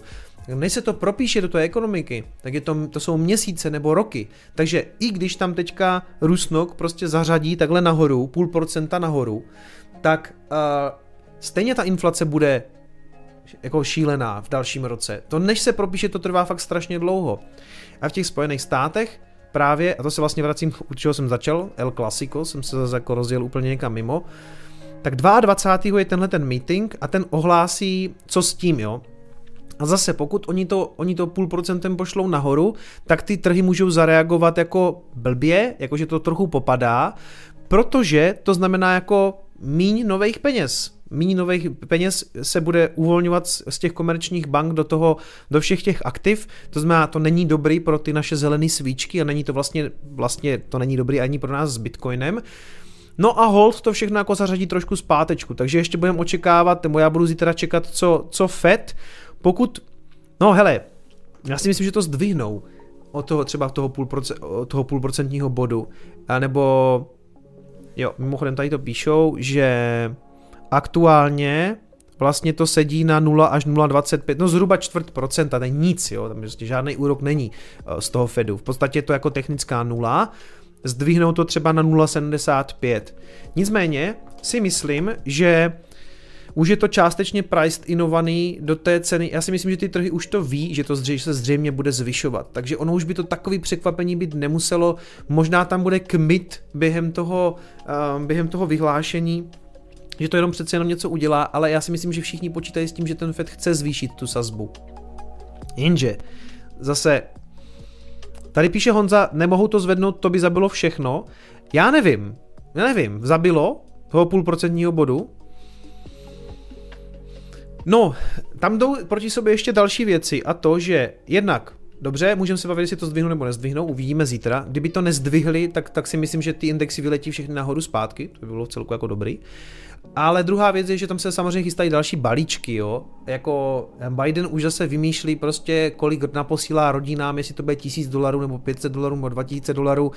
Takže tam jdou proti sobě takovéhle věci, jakože sice úrokovou sazbu necháte dole, ale vymyslíte nějaký nový balíček z nějakých jiných peněz, vlastně vznikne to jako vládní výdaje, takže je to jakože z reálných peněz, ale oni proti tomu stejně vystaví dluhopis, jo, takže...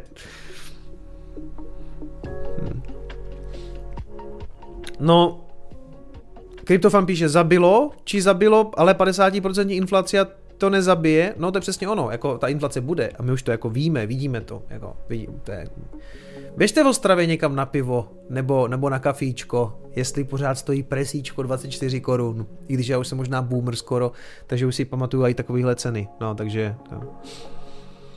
Zdravím, jaký máš názor na Ravencon Light? To je... No, tady ten na to mám názor. Hele, já jsem viděl, že existuje nějaký Ravencoin, že existuje i Ravencoin Line, ale to nemůžu ani říct, počkej, já se musím napít. Ravencoin Lite? Come on, co bude příště? Ravencoin Plus Pro Max? Jestli ti můžu něco radit, tak to nekupuji. Ano, Kuba Hrico píše, ven záporné úroky. No, ach jo, v Evropě už jsou někde, že? Na některých těch účtech v Německu, pokud držíte víc než 150 000 euro, je ta úroveň, myslím, tak už máte zápornej, už vám berou peníze. Ravencoin Baby Doge, ano. Ravencoin Lite Plus Pro Max, to jsem vymyslel, až budu příště hrát svou deskovku, protože v mojí deskovce na začátku si vlastně, tak jmenuje se Bitcoinový kanál. Tak na začátku si vlastně musíte vymyslet název svojí kryptoměny a já si vždycky vymýšlím schválně nějaký úlety, jo, takže třeba jako, co jsem tam hrál nedávno, Shitcoin Monster, a teď budu hrát samozřejmě za Ravencoin Lite Plus Pro Max. Pojďme dál, přátelé, pojďme na naše oblíbené NFT okýnko, respektive tady takový článek, jenom jsem ho tak proletěl, protože se začíná o ten NFT trh zajímat regulátor, což už mě přijde vlastně, to je bizarnost na bizarnost, jo, protože potom, co byl ten průser na OpenSea, kde ten šéf toho produktu vlastně kupoval dopředu ty NFTčka a prodával je jako kdyby buď sám sobě, nebo prostě jim uměle takhle, nakoupili je spekulativně a pak je prostě prodal draho, až se objevili na té úvodní stránce. Takže teď tam přichází nějaký volání o tom, jestli by náhodou nebylo dobrý ten trh regulovat, což je vtipný, protože já vím, jak, to bude tak hrozně vtipný, až budou vycházet regulace, kde bude definovaný, jestli se může prodávat neviditelný kámen nebo jenom viditelný. Každopádně, zajímavá věc, jo, já jsem byl, jak jsem byl na tom obědě na Chaincampu, tak jsem šel s tím Petrem Novotným, co má investiční web. Mimochodem, ptáte se mi často na zdroje, tak doporučuji, když nechcete sledovat jenom jako kdyby Bitcoin, kryptoměny, což byste neměli, měli byste se samozřejmě zajímat i o nějaké jako jiné věci, nějak se třeba trošku diverzifikovat, nevím, to nechám na vás. Já samo diverzifikovaný mimochodem nejsem, ale to jedno, vy byste měli, sledujte investiční web a sledujte Investoku, protože tam projedete všechny možné věci a co se týče nějakých jako rad v kryptoměnách, ještě u nás samozřejmě doporučuji kryptodou5.cz, aby měl Hax radost. Každopádně já jsem byl na obědě s tím Petrem Novotným, co vede investiční web. Možná často sledujete, v pondělí často tam bývá Filipa Kejlu, mýho oblíbenýho vlastně analytika, a on říkal, že spousta obchodníků, spousta traderů přešla na obchodování těch NFTček. A já říkám, a oni tomu jako rozumí. A on říká, ne, ale jim je to úplně jedno. Tam jde prostě číslo nahoru a dolů, oni můžou něco vzít, otočit to, vydělat na tom, jim vůbec jako nezáleží na tom, co to je. A to je bohužel jako... nebo bohužel. To je něco, co já tady říkám dlouho, že jako většina, mimochodem tím samozřejmě trpí i Bitcoin, že tam spousta tady těch spekulantů, kteří prostě, jim je to nezajímá, jo, oni točí čísílko nahoru dolů. Naštěstí u Bitcoinu vám prostě roste základ na těch hodlerů, která bude kupovat ty dipy, a proto i když si jako nad tím takhle hrajou ti spekulanti, tak jako my posouváme jako hodleři pořád jako spodek těch traderů jako výš a výš, jo, proto to nemám strach. A jestli nám to tradeři pošlou dolů, tak OK, budou to jako nákupní příležitosti, mi to zase tak nevadí. Dlouhodobě čím víc peněz v oběhu, tím větší čísilko prostě Bitcoin bude stát, jo, a tím jak si to uvědomí víc lidí, prostě já nemám strach o Bitcoin dlouhodobě. A zpátky těm NFTčkům. On prostě říkal, že spousta těch lidí z těch různých trading desků i v těch velkých bankách jako traduje ty NFTčka. A jim je fakt jedno, jestli jsou to opice, kryptopunkové, neviditelné kameny, hlavně když to můžou obchodovat, a hlavně když to můžou taky obchodovat na neregulovaném trhu, protože jim nikdo prostě nekouká prostě pod ruce, jo. Takže dejte si pozor, hrajete to s klukama, pokud flipujete NFTčka, hrajete to s klukama, kteří mají hodně peněz, hodně kapitálu, a dej jim jenom o to vás oškubat a vydělat na tom.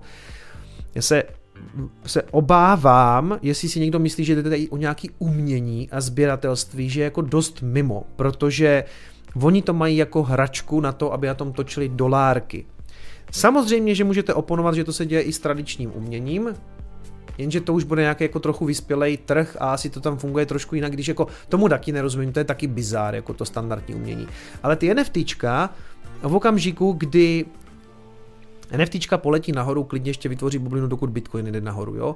A to vždycky vidíte, že ty floor prices na těch kryptopancích obvykle jako hodně padnou v okamžiku, kdy padá Bitcoin, protože Bitcoin koreluje prostě s celým tím kryptomarketem, takže jako pozor na to.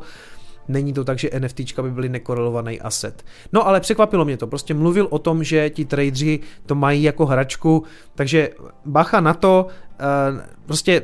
Za mě je to nějaký jako extrémně spekulativní trh, který navíc jako ovládli tady ty trading desky. Dost možná obchodujete proti lidem jako z Goldman Sachs prostě, protože pokud je to neregulované, oni si to můžou obchodovat jak chtějí, jenom čekají, než si na to došlápne regulátor. Uvidíme. Já nepřeju těm projektům, aby je reguloval někdo, aby i ty DeFi projekty, že by na to přišel regulátor. Já to těm projektům fakt nepřeju. O to nejde, já jenom popisuju stav reality, a stav reality je takový, že ten regulátor si podle mě na to dřív nebo později došlápne, jo, takže pozor. Přesně tak, přátelé, štosujte saty, tady někdo píše, a to je vždycky dobrý si připomenout, protože to je důležité, ne? Myslím si, že tak důležité mít opice na ledgeru nebo na trezoru. A já se podívám zase zpátky, jaké nám přibyly donaty. Johnny, o jsem četl. Vix poslal 2 litry. Kanál sleduji už přes rok. Díky tvému know-how jsem se naučil HODLU. Prošel jsem si během té doby propadu o více jak 50%. Stále držím nervy i krypto na uzdě a díky tomu stále pravidelně přikupuji. Takže tady pokračuji v tom, co děláš, má to smysl. Vixi, moc děkuju za 2000. Tak na Vixovo zdraví, přátelé. Čau. Vidím, že jsi přehodil ten top donate, který tam byl od Satoshiho Nakamoto. Za to jsem se chtěl omluvit, zapomněl jsem na to, ten tam byl v podstatě omylem, protože mě dneska odpoledne vypadla ta platební brána. Opravdu další jako bizarní příběh, co s tím může být za problém, jestli chcete, tak vám to potom popíšu, ale prostě já jsem potřeboval udělat nějaký testovací platby a tam je takový testovací tlačítko, který tam jako nahazuje pořád nějakou 500 nebo $15 a já jsem to udělal několikrát, abych si to vyzkoušel, tak doufám, že se nesnažil přehodit toho nejlepšího donatora, ale každopádně ti děkuji za 2000, díky moc. A jsem rád, že pořád držíš, já si myslím, že to smysl má. Samozřejmě, že výkyvy budou, klidně se to může zřítit o dalších 50%, to my nevíme, ale jako dlouhodobě si vždycky řekněte, jestli byl tak blbej nápad v roce 2011 kupovat Bitcoin v bublině za $32, jo? A někteří blázni to tam na tom vrcholu kupovali a dneska jsou, myslím, docela rádi, myslím, že dneska jsou docela spokojení parchanti. Takže štosujte saty, moji milí čafové. Mně se tady chce updateovat Google Drive, tak to teďka řešit nebudu. Doufám, že to nebude žádný trouble, že se mi třeba tady za chvilku nerestartuje počítač, protože možný je všechno. Ale kde jsem skončil u těch donatů? Alala, Tomáš, to jsem četl, díky za tvou práci. Radek 100 poslal, díky za tvou práci, pořád čerpám informace, 50 Kč. Douglas Adams, to jsem četl. SAV, 1 euro, překvapení 3%. Překvapení 3%. Hele, opět netuším. Já vždycky mi tohle to posílá, to překvapení, a já nevím, co si pod tím mám představit. No to jedno. Hyperbitcoinizátor poslal 20 Kč, díky za tvoji práci, pokračuj dál, děkuju. A... co je tady dál? Calderon, 100. Čau, zajímavý mě, jaký máš názor na GME a AMC akcie, investoval bys do nich? Calderone, nemám přehled o těch akciových titulech, já nejsem dobrý člověk, který by se měl ptát na akcie, fakt nevím, nesleduju to. Pro mě ta výnosnost Bitcoinu je stejně mimo cokoliv, co si můžu koupit na akciovém trhu, takže kdybych chtěl mít akcie, tak spíš kvůli nějaké diverzifikaci. Aktuálně mám jenom Virgin, mě to nebaví ty akcie, prostě mě to nebaví, to není taková jízda jak prostě Bitcoin, jo. Takže vlastně mám jenom Virgin Galactic, který trošku jízda je, to je jízda do vesmíru, protože je to sranda. Tam, já to je prostě, tak jak to říkal ten Kejla, kdo hledá novou Teslu, tak si měl koupit Virgin Galactic, to jako už dřív, jo, to už možná třeba neplatí, ale prostě já mám rád ten příběh té firmy, prostě týpek, který celý ta do vesmíru, jo, a teď se můžeme bavit, jo, no, není to Karmánova hranice, blablabla, to je jedno, prostě týpek celý ta do vesmíru a to je dobrý příběh, jo. A můžu do něho investovat, teď to třeba do SpaceX nemůžu investovat. Takže já nejsem dobrý člověk na akcie, který by ti měla radit.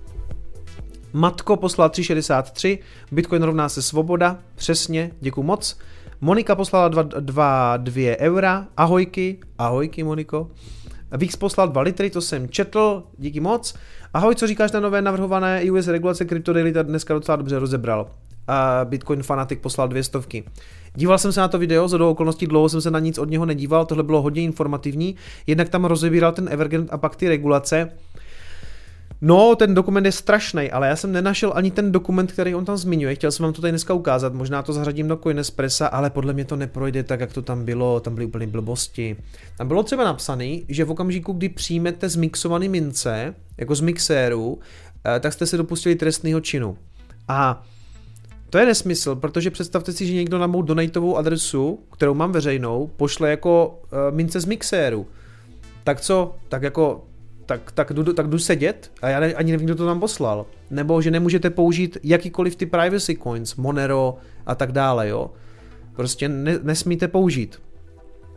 A spoustu takových blbostí, nebo v podstatě ze všech DeFi, všechny DeFi protokoly by se museli obchodovat regulovaně jako futures.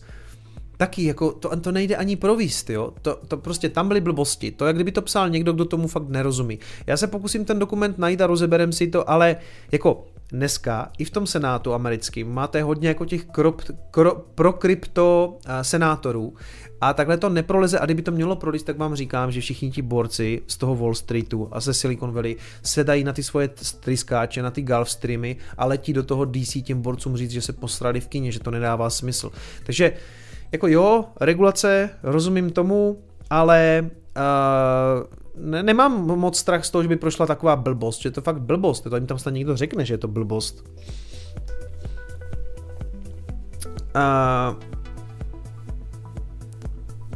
Jo, Bitcoin Fanatic, jo. Štosuj.cz, díky za osobní setkání na Chaincampu.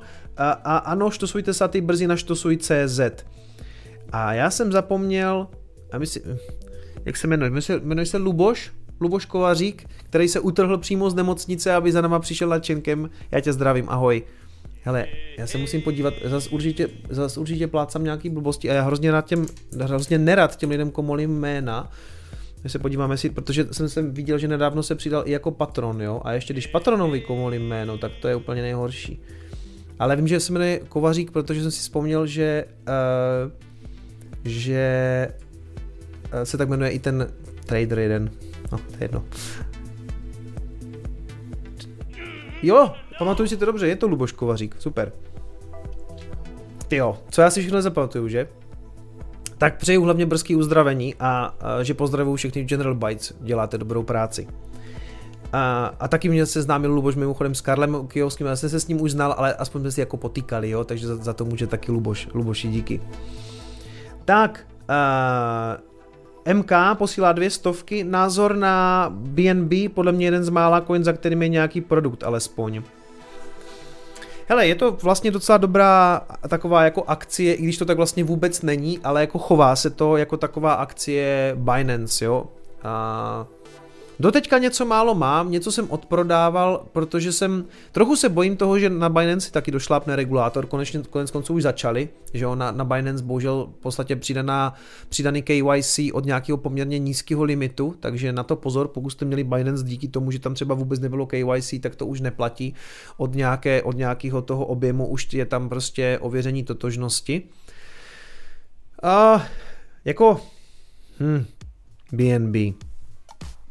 Má smysl, aby firma vydala vlastně jako nějaký svůj token, a to BNBčko má takovej uměle stvořený use case, že se tím platí ty poplatky, už jsem to tady rozebíral. Jako řekněme, že je to jeden z těch silnějších altcoinů. Já se podívám, kolikátej je, protože oni jsou schopni jako se pořád držet vlastně v první desítce, za to teda jako klobouk dolů. Binance Coin je 5. a vlastně i má hodně dobrou performance i od toho bear marketu. Takže vlastně jako na investici proč ne, a tam může přijít velký průser, že regulátor řekne, že ta firma si nemá co vydávat vlastní tokeny, jo, protože buď vstoupíte na burzu a upíšete akcie. Proč si myslíte, že Coinbase nemá vlastní token? Proč není Coinbase Coin? No, protože prostě by se v životě nedostali na burzu. To by v životě nebyla veřejně obchodovaná společnost. Oni to udělali tak, jak to v tom aktuálním prostředí se má udělat. Prostě vydali akcie, obchodujou se na Nasdaqu nebo na Nise. Myslím, že na Nasdaqu, že asi. Jo, to je jedno. Ale prostě upsali regulérně akcie. Co je přesně ten token? To nemá žádný pořádný jako právní rámec, jo. A prostě dřív nebo později ten regulátor řekne A jestli to řekne v okamžiku, kdy to budete držet, tak to možná nebude dobrý. Ale nechci jako přinášet žádný fat, jo. Jako možná ne. Možná půjde Binance Coin to the moon a ti regulátoři postupují velice pomalu.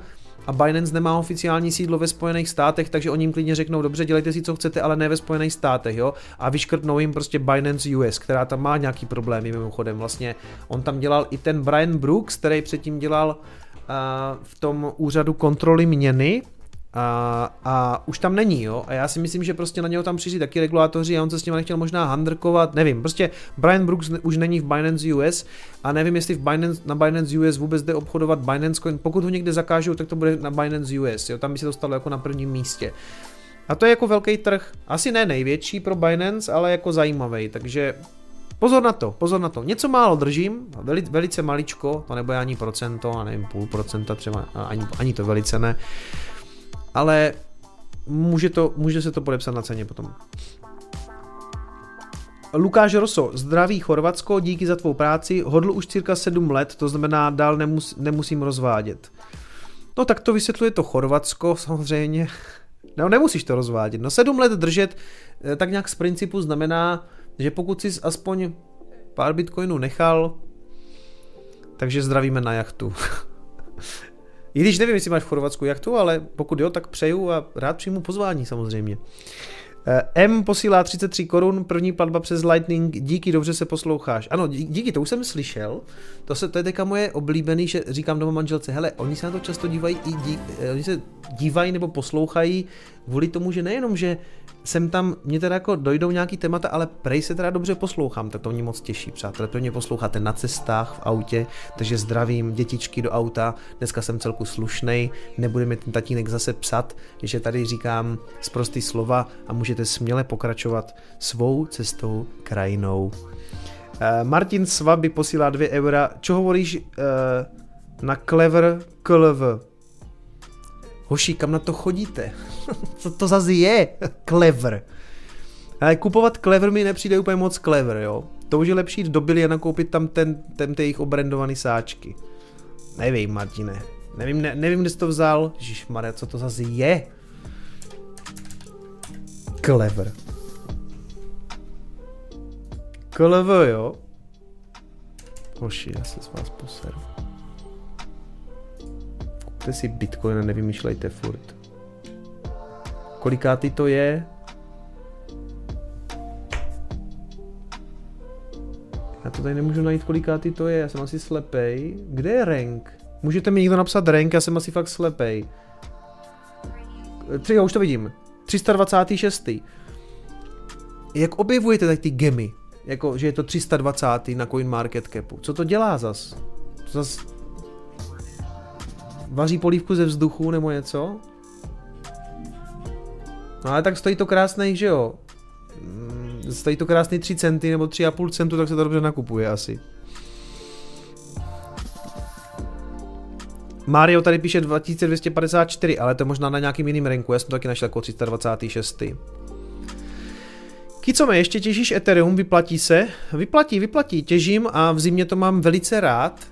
Ethereum, protože se tím skvěle vytápí sklep. V létě je to trošku horší, protože skladník tam tím pádem, můj brácha tam měl tak kolem 30 stupňů i v létě, ale v zimě prostě nemusím tupit ve sklepě. Já tam mám sklad merče, takže to tam máte všechno, co si u mě objednáte, máte krásně sušený tady tím minerem, protože naštěstí ta místnost, co mám ve sklepě, tahle ta je poměrně suchá, zbytek toho sklepa jako takovej už jako vlhčí, on to tak jako vlhne tak jedné té stěně, tenhle je docela suchej, ale vlastně tomu i předcházím tím, že tam jede ten miner a ono to suší vzduch, jo, já si tam měřím vlhkost vzduchu a tam bývá tak kolem 45%, takže úplně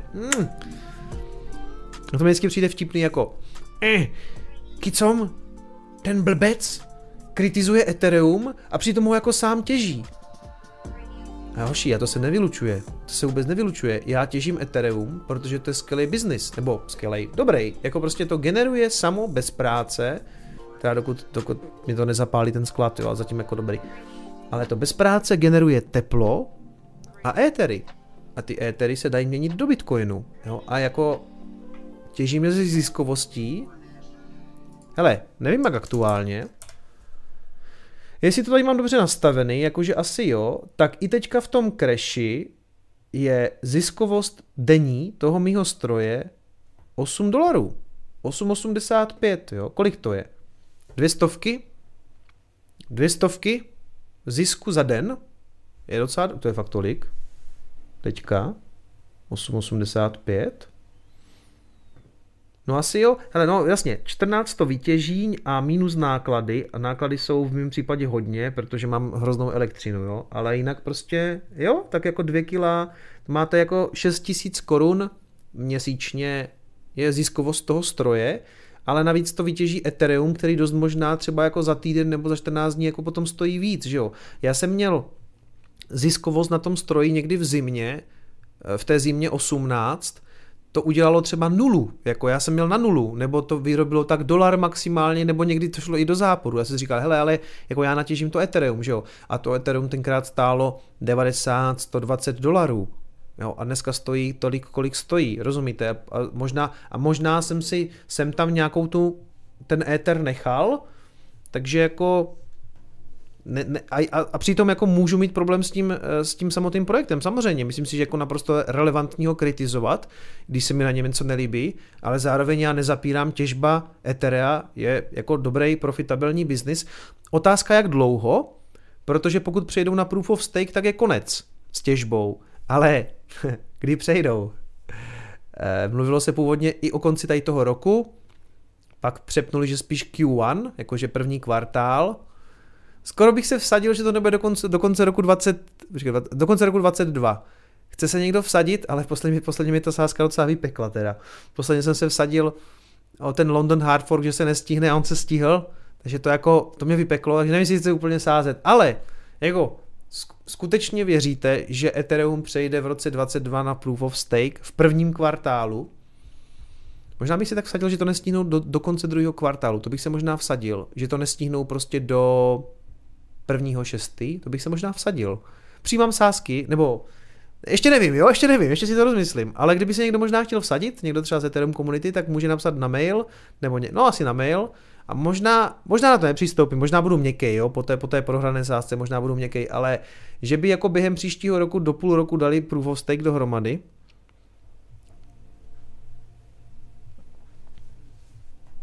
Marty Kaspik, můžeme se vsadit o jeden Ether? Já, tak já to zvážím. Jakože do, počkej, leden, únor, březen, duben, květen, červen, no muselo by to jasně, do konce června by to muselo, řekněme, že do 1. července, bych se možná vsadil.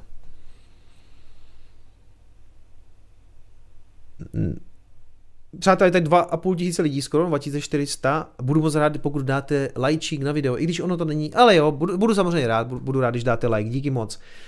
No to je jedno, to možná třeba. Já si to rozmyslím ještě, jo, ale jako pokud vím, tak poslední vyjádření Vitalika, když se optali na Q1, tak se tak kroutil. On se kroutí vždycky, ale hele, já si pamatuju, hoši a děvčata, já si pamatuju, v roce 2018 jsme řešili, když jsem si ten rig koupil, tak mi říká Ivoš, no ale jako je to jenom tak na rok, protože 2019 končí těžba. Říkám, cože? No, na leden 2019 bude naplánovaná difficulty bomba a Ice Age a od ledna už to nepojede. Here we are, pořád jedem, takže tak. A nejde muzika? Ono se to sem tam stane, že já tady něco zmáčknu a tady někde je klávesová zkratka, kterou to vždycky odpojím, ale už by to mělo fungovat. No, tak co píšete? První plat, jo. Clever, ano, to jsem říkal. Vojtěch Strnad, už bych někdy rád použil Lightning jinde než tady, tak snad mi vyjde příští Chaincamp. Ještě můžeš u mě v e-shopu, tam to funguje taky. Ale jinak pravda, že to nasazení toho Lightningu je slabý, že těch míst je málo v tom. Ten Chaincamp byl skvělej v tomto. Zase jsme to rozšířili, jo? Byli jsme takovej malej El Salvador, který to vnutil těm obchodníkům, aby si to vyzkoušeli, a docela to fungovalo. A kdyby si se mal rozhodnout, který Lightning Note pro Raspberry Pi 8 GB považuješ aktuálně za možno nejlepší, okrem čekání na řešení od Trezoru. Tibore, dobrá otázka, řešili jsme s Gordym. Jestli je tady dneska Habo, tak mě zabije, ale ještě u Ondry Nováka můžete zaplatit robota Lightningem. Aktuálně nejjednodušší na používání je Umbrel, ale je kritizovaný kvůli tomu, že údajně není tak zabezpečený, nebo že je to údajně děravý. Já si ale myslím, že snad pro normálního uživatele by to mohlo být relativně dobrý, ten Umbrel podporuje hodně lidí. Takhle, já mám MyNote, ten je údajně, já to nemám jak srovnat, protože ten MyNote jsem pořádně neviděl. Gordy jede něco na Umbrelu a říkal, že je to relativně v pohodě.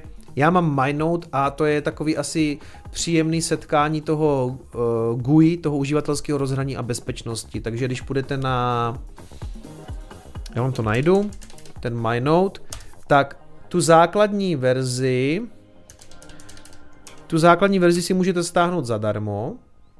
Hele, pošlu vám celý článek, který psal Elkim, kde máte vlastně i napsaný, jak to sestrojit.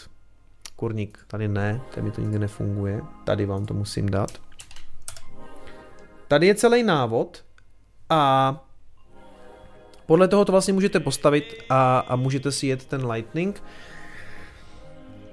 No buď MyNote nebo Umbrel. A prej ten Umbrel, a to mi říkal i můj dodavatel Honza, který má doma taky Umbrel, a říkal, že je to super a že je to jednoduchý pro uživatele. Takže já fakt nevím, no. Já bych možná nejradši natočil ten umbrel, ale až to uslyší Habo, tak vyletí z kůže, no. A MyNode je dobrý. Ten MyNode je fakt jako... Já jsem si zaplatil tu ty prémiové funkce asi za $100 nebo za 99 a tím pádem tam mám i ten BTC Pay server na odbavení těch plateb a funguje to fajn.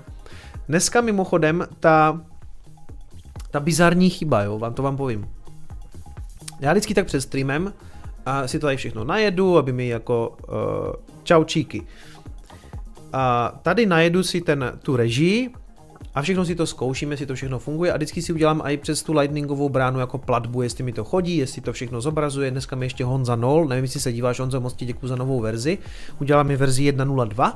Dneska jsem ještě Martinovi ze Zaujaloma taky radil, ať si pořídí vlastní úzel, ať může mít taky od Honzy Nola ten donate systém, pak vás propojím, kluci. No a najednou prostě, když jsem šel na Pay BTC Knelo, jakože na ten svůj úzel, tak to fungovalo, ale když jsem dal tady platbu jako toho donateu, tak to nevygenerovalo fakturu. Říkám, co je? Tak jsem šel se podívat na ten BTC Pay server, funguje. Šel jsem se podívat na MyNode, funguje. Tak jsem restartoval ten BTC Pay server na tom MyNodu, nepomohlo. Tak jsem restartoval celý ten MyNode, nepomohlo. Tak jsem stáhl novou verzi MyNodu, protože tam byl možný upgrade, nepomohlo. Tak jsem stáhl novou verzi toho Donatoru, který mi vlastně Honza Nol udělal tu novou verzi, nepomohlo. Tak jsem šel do e-shopu a zkusil jsem si udělat objednávku ponožek, že ju zaplatím lightningem a taky se nestvořila ta faktura. Kam tak čím to je? Teď jsem tady tak dumal 2 hodiny do streamu a já říkám, no ne, to musí fungovat na ten stream. A teď jsem tako laboroval a zjistil jsem pak, že přímo v tom BTC Pay serveru na chvíli on si tahá ceny Bitcoinu proti koruně, si tahá z CoinGecka. A to CoinGecko mělo spadený ty apička, který poskytují tu cenu, takže to nemělo jak vygenerovat ty faktury, když jsem si tady do toho donateu napsal, prostě chci donatit jako 20 korun, tak on to neměl jak spočíst. Ale víte co, to nenapsalo chybu jako nejedou apička z CoinGecka, to bylo vždycky jako taková klasická hláška, chyba, jo, nebo jako někde se stal something went wrong. To vím taky do prdele, že something went wrong, ale já potřebuji vědět co, takže prostě negenerovalo ty faktury jenom kvůli tomu, že si neměl jak zjistit cenu koruny proti Satoshi, tak jsem tam dal něco jiného a už ani nevím co a pak už se rozjelo i to CoinGecko, takže zase všechno v pohodě. Kdybyste kluci měli někdy tenhle ten problém, že vám to negeneruje faktury, přitom všechno funguje, tak dost možná vypadlo cenový API z CoinGecka, jenom takové jako... Mně to trvalo asi tak hodinu, než jsem přišel na to, kde je chyba, no, děs. Ale přišel, to mám si takovou radost, když na to přijdu, chápete, takový to jako Děkuju za ty patrony. Díky, díky, díky.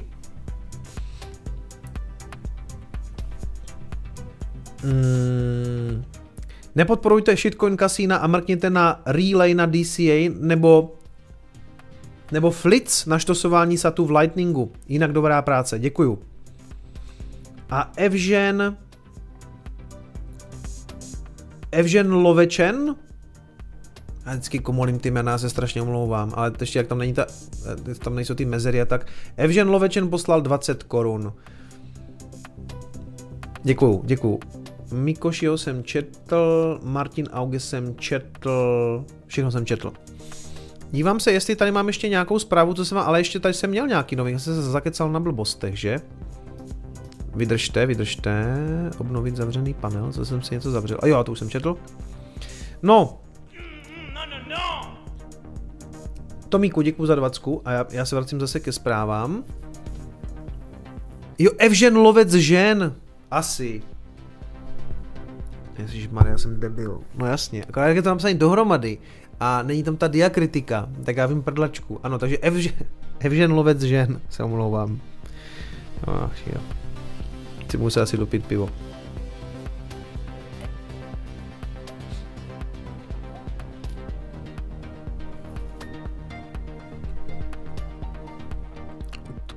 Torček.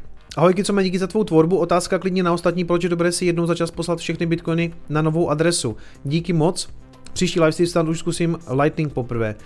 Hele, to nejde o to poslat všechny bitcoiny na novou adresu, to ne, ale skonsolidovat takzvaně UTXO, což je trošku jako problematičtější téma, který asi zpracuju do videa, ale ta konsolidace UTXO je na alze popsaná a když tak ti někdo odpoví,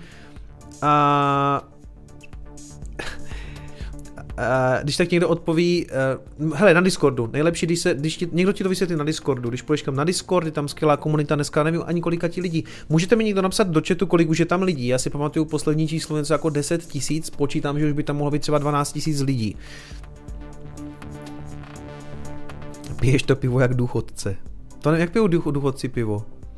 Tak já musím taky dělat nějakou zábavu mezi tím, já nemůžu jenom chlemtat pivo, to by bylo super, by tady jenom seděla pil pivo, byste se dívali a posílali peníze, to by bylo konec konců úplná pohoda, taká hospodářský comem, na zdraví. Posezení s kicomem a Lightning Network. Jo, no tak co sám to tak, no dobře, tak OK. Hele, rychlá zpráva, vracíme se zase k tématu, ježišmarja, to zase bude v komentářích, ty vole. No, zase jsem se nic nedozvěděl, týpek akorát pil pivo. Coinbase zruší ten produkt, jak chtěli mít ten spořící účet 4%, jak se hádali s SEC, jestli to můžou spustit nebo nemůžou, no tak se radši rozhodli, že to dělat nebudou, jo. Takže aktuálně tu válku s SEC asi trošku prohrávají. Tady k tomu vyjádření, četl jsem si ho v krátkosti, je tam ale napsané jenom to, co plánovali, co už jsem jako v tom Coinespressu říkal. Takže poslední novinka teda je, že SEC nebude spouštět tady ten svůj spořící produkt, kde byly 4%, jo. Takže nevím, kolik lidí by to tam jako využívalo, protože těch možností zhodnocení těch různých mincí je tolik, že nevím, jestli byste nechávali stablecoin USDC za 4% na Coinbase. Asi jsou jako lepší produkty, které já stejně nepoužívám, protože not your keys, not your coins. Ano, takže návrat ke klasice. Jak by řekl Mikis, tady jdeme znovu. NFTčka. Hele, zajímavý je, že se to zase jako, že se to vrací už asi ve 150. vlně a já asi taky pořád myslím, že to bohužel ještě není úplně jako konec těch NFTčka, tady s tam chvilku zůstanou. Asi ne navždy, to si nemyslím, nebo myslím si, že ten trend jako velmi opadne potom v bear marketu, pokud už ten bear market nezačal, ale 7, jako tady píšou, 7 jako nejžhavějších trendů, jo. Že i když to jako během srpna trošku popadalo, takže pořád jsou tam jako trendy a pořád se tam točí jako vlastně miliardy dolarů, což je pravda a moc tomu jako nerozumím, že ty současné NFT trendy zahrnují i takzvaný generativní artwork, znamená to jsou třeba ty opice, kde vlastně nastavíte, jak se ta opice generuje, oni mají vlastně jako, vy tomu algoritmu předhodíte různý úsměvy té opice, jako zuby, čepice, brýle, a ten algoritmus sám jak kdyby nageneruje různé varianty těch opic, jo. A některé jsou vzácnější a některé jsou méně vzácný. Takže ano, to jsou ty opice, to je jakýsi jako členství v klubu, když tu opici máte, tak jste hrozně cool, třeba tady tahle ta barevná s brýlema zlatá se vydražila, nebo respektive byla prodána za 600 éterů, to se mi ani nechce počítat, to je katastrofa. Myslím si, že Petr Már má taky nějakou opici.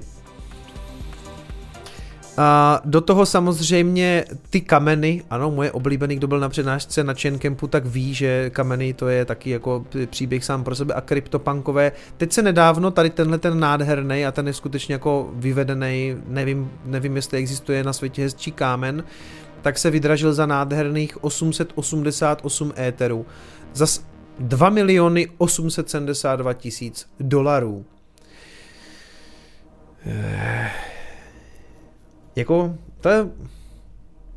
Hele, no tak dokážu si představit, že fakt to obchodují ti tradeři tam a zpátky, ale že bych potřeboval originál tady toho kamene... Já tomu... Proč by to někdo dělal? Proč?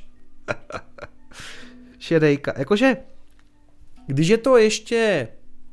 To generativní umění, ty opičky, jako a máte nějakou sbírku, nebo je to něco fakt jako starýho, jako ti kryptopunkové, že byli jakože teda první, nebo druzí, nebo kolikátí, no to už je jedno. Ale ty kameny, jakože vážně, teď to je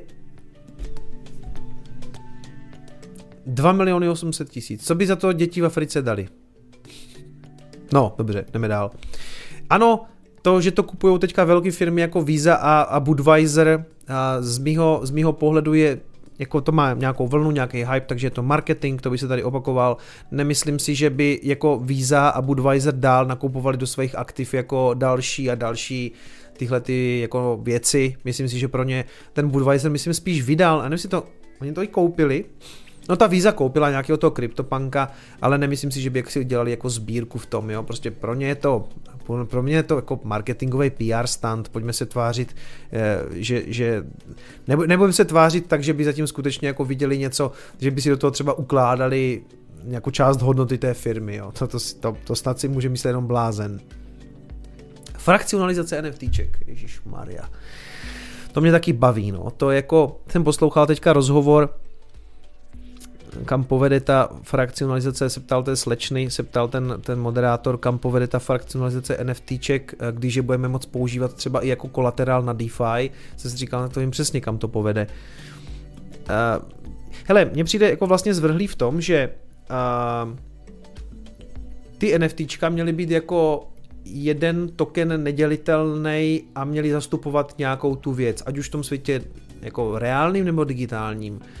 Jaký přesný smysl má, že to chcete frakcionalizovat? To znamená, víc lidí si vlastně rozdělí ty tokeny na tu jednu věc. Vůbec jako mně přijde, že někdy je něco tak jako zjevného, že, jak to popisoval ten Dan, že se pak musíte soustředit na tu špičku nosu, abyste ji vlastně viděli. Jo? Tohle je prostě, že už vznikají i decentralizované autonomní organizace, které vlastně budou vlastnit ty frakcionalizované NFTčka, když je to obskurita úplná. Vždycky někdo říká, kicome, budeš na špatné straně historie, jednou se ohlídneš dozadu, jak se s tomu smál, ale v tom je budoucnost. Říkám, jaká? Já nepotřebuji krajet NFTčka, no nic, jdeme dál. Koupíš 4 kameny a postavíš skálu. Přesně. A pak ty herní NFTčka jako Axie Infinity a Subdrive, no, jenže ty hry jsou většinou strašná blbost. Jako, já chci vidět áčkovej titul s NFTčkama. A psal nedávno nějaký týpek v té bitcoinové skupině, že sám je vývojář a pracují v Unity. Neříkal jsem to už? Minule možná. Že pracují v Unity v tom herním vývojářském prostředí, kde vlastně navrhujete hry. A on říkal, že se i snažili do toho zapojit NFTčka a že to prostě nefungovalo, že to bylo na prd a že to hlavně nedávalo smysl, že vlastně nepřišli na to, co by s těma NFTčka tam dělali. Jo? A to jsou obvykle jako lidi, co ví, co říkají, protože to skutečně dělají. Takže ono spíš jako kolem NFTček vám jako vznikne jako hra. To je typicky to Axie Infinity. To vzniklo jenom kvůli tomu, aby tam byly nějaký NFTčka. Většinou neviděl jsem ještě hru, která by jako vznikla a organicky by na něco ty NFTčka jako chtěla. Až to uvidím a bude to fungovat, tak řeknu OK, takže jsem se asi mýlil. A to se nestane, že mě vždycky říkají, kicome, ty nevidíš tu budoucnost, ty možnosti. A já říkám, asi ne, tak mi to ukažte. Až to bude, tak si řekneme. Zatím tak to nevidím. A poslední to generativní umění, to, že se vlastně jako generujou ty věci. Já jsem si to nezeškrtl. Takže tady samozřejmě ty artbloky, to generativní, to jsou třeba ty, to jsou taky myslím na ty opice, ne? Co je to generativní umění? No to je asi jedno. A pak samozřejmě ten loot, kde se zjevily, to jsem tady mluvil o tom poslední, že se vlastně zjevily jenom ty slova, že jo? A kolem toho má vzniknout ta hra. Takže já jsem zvědavý, jako když si vezmete, jaký ty trendy jsou, tak mně přijdou všechny jako hodně slabý teda mimochodem. Jako že by tam byl nějaký use case, jako úplně nějaký brutální trend, který se teďka prosazuje. Je to pořád jako namotávání nějakého jako nesmyslu.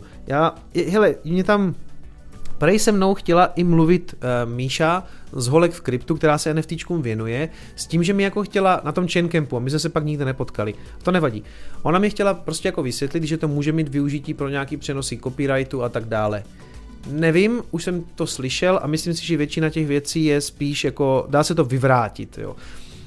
Respektive copyright můžete řešit prostě standardním právem. Jako to mi přijde teďka vtipný, jak oni přenesli ty bored apes, ty znuděný opice, přenesli na Solanu a teď se vlastně mezi sebou hádají, že to nesmí mít na té Solaně, že je to na Ethereu a že na Ethereu je ten originál. A co s tím chcete jako dělat? A borci řekli, no tak my to máme na Solaně. A oni se s nima chtějí soudit. Jo? A v okamžiku, když se chcete soudit, tak jste vlastně dobrovolně jako vystoupili vlastně z toho světa, který má právě zaručovat ty vaše práva, rozumíte? Mně nikdo Bitcoin neukradne. Pokud mi ho fyzicky neukradne, to je trošku jiná jako situace, že mi vykrade někdo dům a odnese mi prostě trezor nebo sít, který právě pro tyhle ty věci by měly být trošku někde jinde mimochodem. Ale pak má smysl se obrátit samozřejmě na policii, to jasně, ale já se nemusím s nikým handrkovat, že někdo jako v rámci jinýho blockchainu ukradl můj Bitcoin, protože to nejde, rozumíte? Jakože, že by někdo vzal můj Bitcoin a použil ho na Bitcoin Cashi a tam ho utratil, to nejde.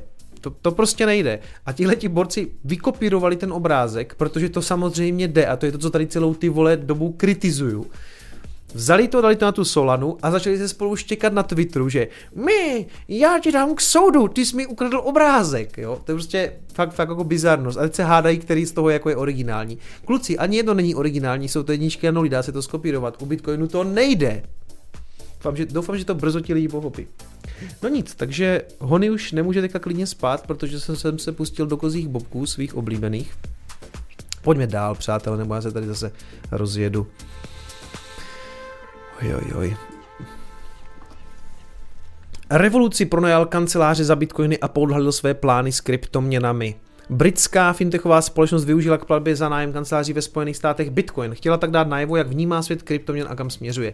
Kromě toho prý také ušetřila na poplatcích. Pronajímal tedy z dílných kanceláří výbor zaplatit v nejrozšířenější kryptoměně, za což sklízí značnou publicitu. Nabídky využila společnost Revolut pro svou pobočku v Dallasu, kde našla kancelářské prostory pro 300 lidí. Ty budou největší, které Revolut ve Spojených státech má. Tam vidíme poměrně velkou expanzi Revolutu do Spojených států, to už trvá nějakou dobu. Teď teda tam jako buduje v Dallasu, mimochodem vidíte zase. Je to v Texasu, je to mimo Silicon Valley, ze kterého spousta lidí teďka spíš jako prchá, takže vypadá to, že nám vzniká nový technologický hub v Texasu, mimochodem nejenom v Dallasu, ale i v Austinu. Ale přijde mi jako zajímavý, že ten Revolut, on byl fakt jako jednu dobu spíš takový evropský, teď teda se hodně tlačí jako do těch států. Velmi věříme v budoucí využití kryptoměnových plateb v každodenním životě a také budoucnosti a k takové budoucnosti směřujeme, cituje The Block tiskové oddělení firmy. Podle informací na webu Výborg je britská finanční společnost prvním firemním klientem, který využil Bitcoin k nájmu nového pracovního prostoru. Revolut jako službu přitom nelze používat ke kryptoměnovým transakcím, přestože nakupování virtuálních mincí spustila už před 4 roky. Dlouho zákazníkům neumožňovala ani přeposílání digitální měny do peněžek mimo Revolut. Což mimochodem, nevím, jestli už to funguje, myslím, že to fungovalo snad jenom v té Británii, že už to můžete vybrat mimo Revolut do peněženky. Já dlouhodobě říkám, že dřív nebo později to tam prostě bude, že si to prostě pošlem normálně kamkoliv. Teď se mě ptal borec na Chaincampu, dobrá otázka, že to má zatím na Revolutu, protože jako začátečník začal tam a jestli má smysl to jako teďka třeba jako převíst do eura, a převíst na Coinbase a tam si to nakoupit nebo to převíst někam jinam. Já bych tuhle chvíli skoro jako už jako počkal, pokud to na tom Revolutu máte. Jako jasně, já jsem ten první, kdo vám tady bude říkat not your keys, not your coins, ale ta funkcionalita na Revolutu zřejmě přibude docela brzo. Já typuju snad tak do půl roku, že by to mohl mít i český uživatel, oni jako inovují docela rychle a pak si to prostě přepošlete k sobě na hardwarovou peněženku. Jo. Takže dneska už bych to snad ani nekomplikoval. Ale je to... Jako to, že to tam doteďka není, mě přijde úplně debilní. Jo. A to ten Revolut mám fakt jako docela rád. Experti na Bitcoin a spol obecně varují, že dokud uživatelé nedrží kryptoměny ve specializované digitální peněžence typu Trezor, Ledger, Mycelium či Phoenix, nemají nad virtuálními mincemi plnou kontrolu a nemohou se tudíž považovat za jejich držitele. Přesně tak, to platí, s tím souhlasím, ale pokud teďka držíte nějaké větší množství na Revolutu, tak si myslím, že už má snad smysl i počkat, než to jako prodávat a převádět jinam prostě, protože víš, v okamžiku, kdy to uděláte a směníte to, tak vlastně vznikla daňová povinnost, jo? Pokud to vezmete a pošlete k sobě na hardwareové peněženku, kde to zase bude jenom ležet, tak nevznikla daňová povinnost. To už bych si taky radši nechal na Revolutě jako na Mycelium, jo, to vůbec, to už nevím, jestli to jednu dobu snad byla docela dobrá peněženka, už rozhodně není, no. Já no, ministr Hamáček taky nakupuje přes Revolut Bitcoiny, říkal to u Standy, no, tady říká Dáda Žížela, že to tak udělal, no. A všechno samozřejmě správně zdanil, tak on ve svém postavení si nemohl dovolit ani nic jiného.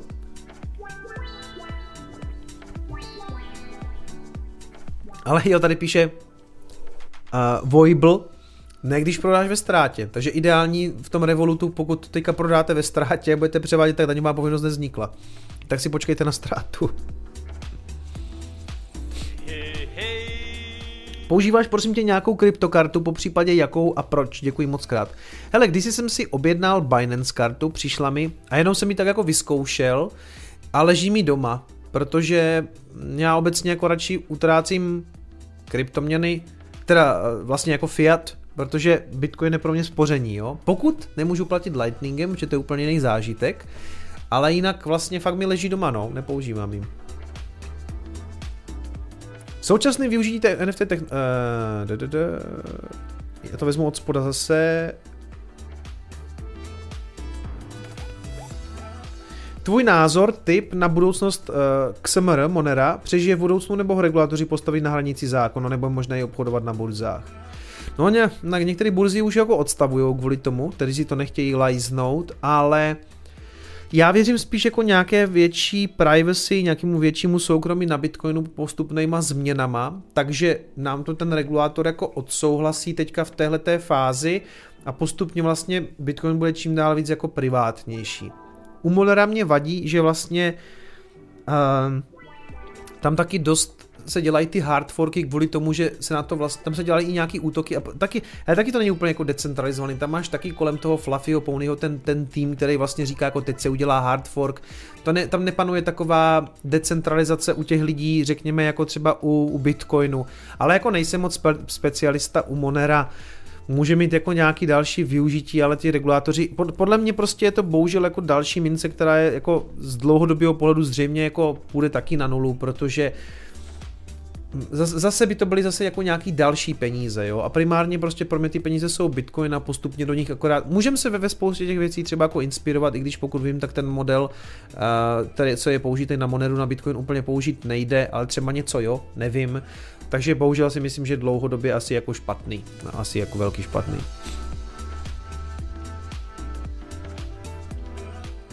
Jo, u toho Lightningu tady píše z Lord Antiježíš, že to má, že ho to baví a vyhledává to. Hele, já v celku taky.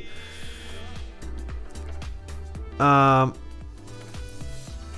protože, hele, je to, jako platíš přímo Bitcoinem, že jo, těma satoshima, ale jako většinou to na místě jako nejsou velký platby, že by, jako, když si koupíš kafe za 30 korun nebo prostě nějaký drink za 150 korun, tak je to takový, jako že z toho Bitcoinu vlastně moc jako neutratil, jako nevnímáš to tak, že by se za to udělal úplně nějaký velký nákup. A je to takový jako, nevím, no, je tam takový jako šimrání, že fakt platíš těma lightningovýma satoshis, je to dobrý. David posílá 20 a píše: současné využití NFT možná nevypadá smysluplně, ale NFT technologie mohla být do budoucna cesta, jak dokázat pravost určitého videa. Může to být cesta, jak se ochránit proti deepfake videím. Jo. Já myslím, že ne. Protože to video, tomu videu, který zkreslíš nebo neskreslíš, stejně zase můžeš udělat jako jiný klíč, jo. No, to bychom museli rozebrat, ale kdo to bude ověřovat, rozumíš? Kdo bude ověřovat, jestli je to ten originál, co má ten klíč? Už uděláš video a uděláš k tomu podpis. Stejně vždycky ta vazba k tomu podpisu. No, to je jedno, ale dobře. Zamyslím se nad tím, ale já mám pocit, že už jsem na to četl nějaký článek, který to vyvracel. BTFD, přesně tak, Filip posílá 20. Doporuč něco, co jde včera koupit Lightningem, případně něco zajímavého v zahraničí. Hele, můžete si vyzkoušet, a to je vlastně jednak teda, samozřejmě můžete nakupovat u mě v e-shopu, můžete nakupovat v e-shopu Paralelní polis, můžete nakupovat u Juraje Bednára jeho knížky a kurzy, tam má, ty se dají platit taky Lightningem. Pak těch míst teda moc není, i když nedávno mi někdo něco posílal, že se dá platit Lightningem. Hele, chtělo by to, přátelé na Discordu, chtělo by to pověřit někoho, kdo bude dělat tu komunitní mapu a můžete se spojit s tím týpkem, který zase nevím, jak se jmenuje. Hele, on má tu aplikaci Kryptem a má tam tu komunitní mapu, kam se vlastně dají přidávat, ale ono vlastně je už mapa, je coinmap.org, že jo, to, co dělá Trezor nebo Satoshi Labs. Asi by to chtělo trošku ten projekt nějak jako oživit, že by ho někdo začal trošku líp spravovat a že mohli bychom do něho přidávat i nějaký online místa, kam bychom přidávali, kde je přímo jako ten Lightning, ale Tak kromě těch míst, co jsem říkal, a kromě Chaincampu, kde už to teďka bude samozřejmě každý rok, to je jasný, tak můžete, pokud si vyloženě chcete vyzkoušet jako platbu Lightningem, tak doporučuju jít na Bitrefill, kde si můžete kupovat. A vám hodím sem link, kde si můžete kupovat kupony, kam se dívám, jo, tady se dívám, kde si můžete kupovat kupony na různý obchody.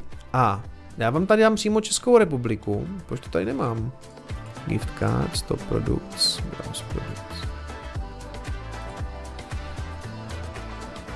a mě to tady chce, vydržte. Tak, dám tady Českou republiku.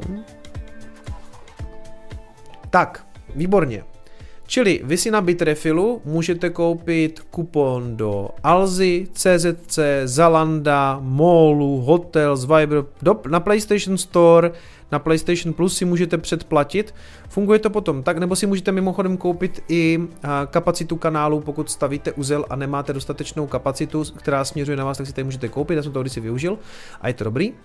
Takže třeba Alza, koupíte si kupon za 500 a dáme ho do košíčka, checkout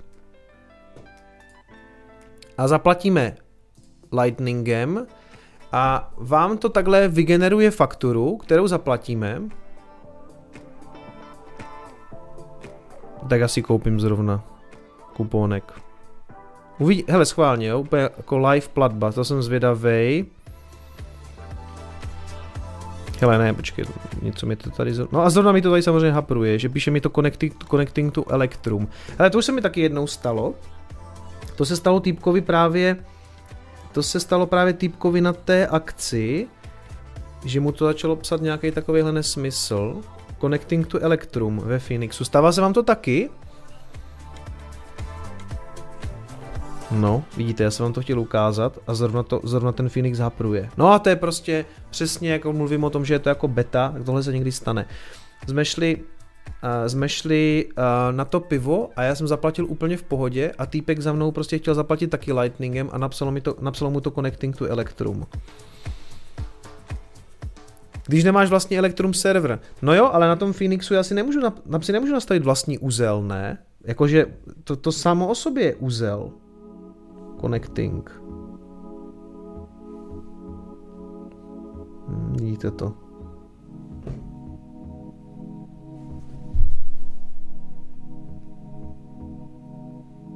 Jsem chtěl zamachrovat a rozpadlo se to tady. Hele, už dobrý, už jsem to načetl, tak schválně. Teď už by to mohlo projít. Jo, a bylo to... Hele, když už ten Electrum server jel, tak to prošlo hned, jo. To byla nějaká halus.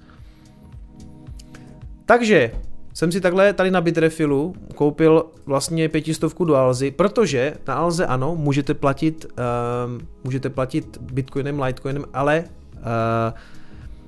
Lightning Network tam není. Ale slyšel jsem, že možná by jednou jako mohlo být. Mimochodem, to mi připomíná, můžu mít vlastní uzel na Phoenixu, já se na to musím podívat, tak já si to propojím se svým uzlem. Ano, na Twitchi můžete samozřejmě krmit ovečky. Jedna věc mě mrzí, že jsem nestihl se jít podívat na stánek Konfirma na Chaincampu, protože oni zajišťují většinu tady těchto řešení a chtěl jsem se jich zeptat jako WenLN, protože oni to zajišťují, pokud vím, pro Alzu a pro všechny takové ty velké e-shopy, jako myslím Pilulka, ta má taky platbu kryptoměnama a to dělá všechno Konfirmo. A v okamžiku, kdy Konfirmo to umožní, tak to na těch e-shopech pojede. A já jsem se tam chtěl jít zeptat a vůbec jsem se s nima chtěl seznámit, protože to je jedna z těch jako větších firm, která v tom Bitcoinu podniká a zapomněl jsem na to, protože jsem se celý den bavil prostě spíš s fanouškama. Což je jako dobře, jo, ale měl jsem to kurník využít, no. Takže nevím, jestli tam zavolám a zeptám se. Přátelé, neznáte někoho z Konfirma? A někdo, kdo by se chtěl třeba propojit, aby jsme se pobavili třeba o tom Light. Možná by to bylo i na rozhovor, protože to je zajímavá firma. Já to možná s tím mám rozhovor.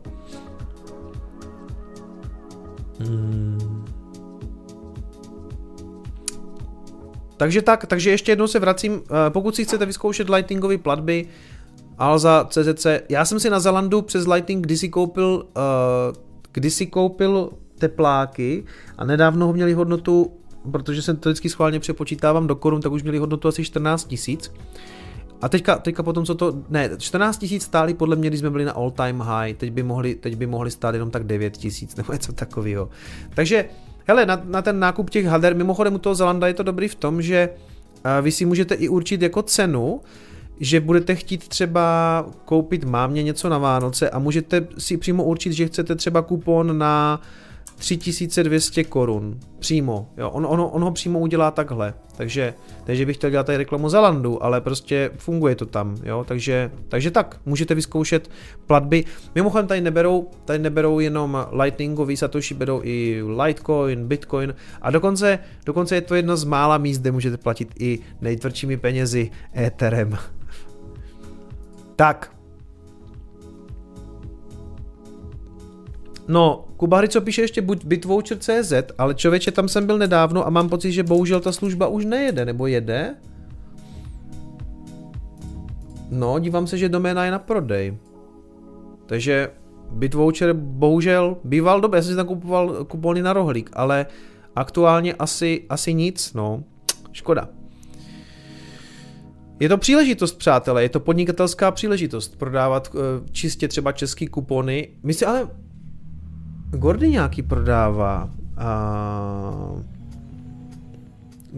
Gordy, seš tady? Můžeš na sem hodit link na svůj uzel? Ty tam máš taky nějaký srandy, ne? Přátelé, neznáte někdo tu adresu toho serveru, co má Gordy?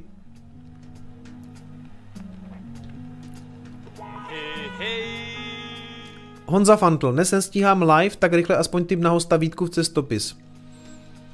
Že bychom Vítka taky oslovili, může být, popřemýšlím. Jo, sac.cz, ano, děkuju. Děkuju, Adame. Sac.cz. Ano, takže Gordy.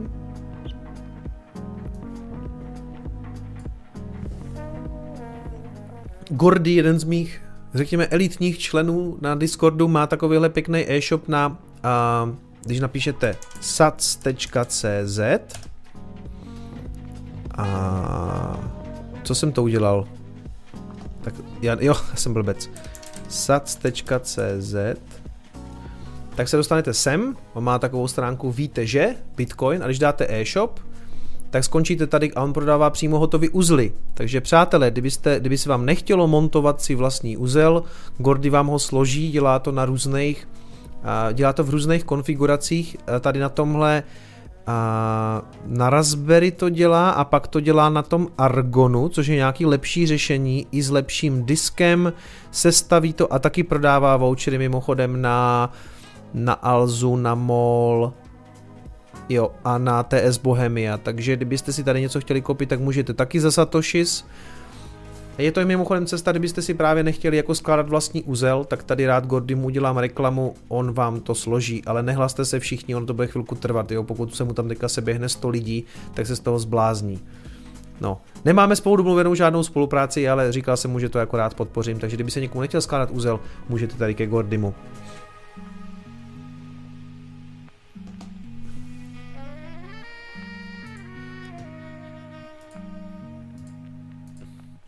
Jenom ještě pár novinek takových fakt jako drobných, který jsem si tady nachystal, že byl bohužel další DeFi hack, nebo lidi to odnesli jenom 12 milionama dolarů, což je na ten svět DeFi poměrně málo vlastně. Stalo se to tentokrát na Binance Smart Chainu, na protokolu, který zajišťuje vlastně jako přenos zabaleného Bitcoinu, tak abyste Bitcoin mohli dostat na Binance Smart Chain, takže tam zmizelo 277 tady těch obalených Bitcoinů. Já obecně to nemám rád, jako prostě nemyslím si, to vždycky říkají, co můžu dělat s Bitcoinem, můžu ho vrepovat a použít na Ethereu, v okamžiku něco taky udělám, tak jsem přišel o bezpečnost toho Bitcoinu. Můj Bitcoin rozhodně zůstane na Bitcoinové síti, přátelé, takže vy si s ním samozřejmě můžete dělat, co chcete, jenom v okamžiku, kdy skutečně ho vrepnete a přenesete jinam, tak nepracujete s tím Bitcoinem, že jo, pracujete s nějakým tokenem, který ho zastupuje, už to nemá tu bezpečnost a tady v nějakým hacku se ztratilo 277 Bitcoinů v celkové ceně $12 milionů, takže zvažte sami, jak jsem to říkal na té přednášce, prostě vyměňte nebezpečnou hru za bezpečnou. Bezpečná hra je držet Bitcoin na hardwareové peněžence a máte klid a můžete si hrát ze Satoshi v lightningové peněžence. To úplně jako mě rozhodně stačí a uspokojuje. A jo, jasně, to jsem v podstatě řekl. Na Twitteru to zveřejnili s tím, že se ztratili ty tokeny a bylo to celý over. Ještě k té Solaně jsem říkal, že něco řeknu, že jsou tady nějaké jako rostoucí bolesti, teď se k tomu vyjádřil ten zakladatel Solany Anatolij Jakovenko, tweetnul, že ten problém na Solaně bylo v podstatě zaplavení té sítě nějakým IDO, což je Initial DEX Offering, že se vlastně něco teďka nabízí na těch DEXech, na těch decentralizovaných burzách.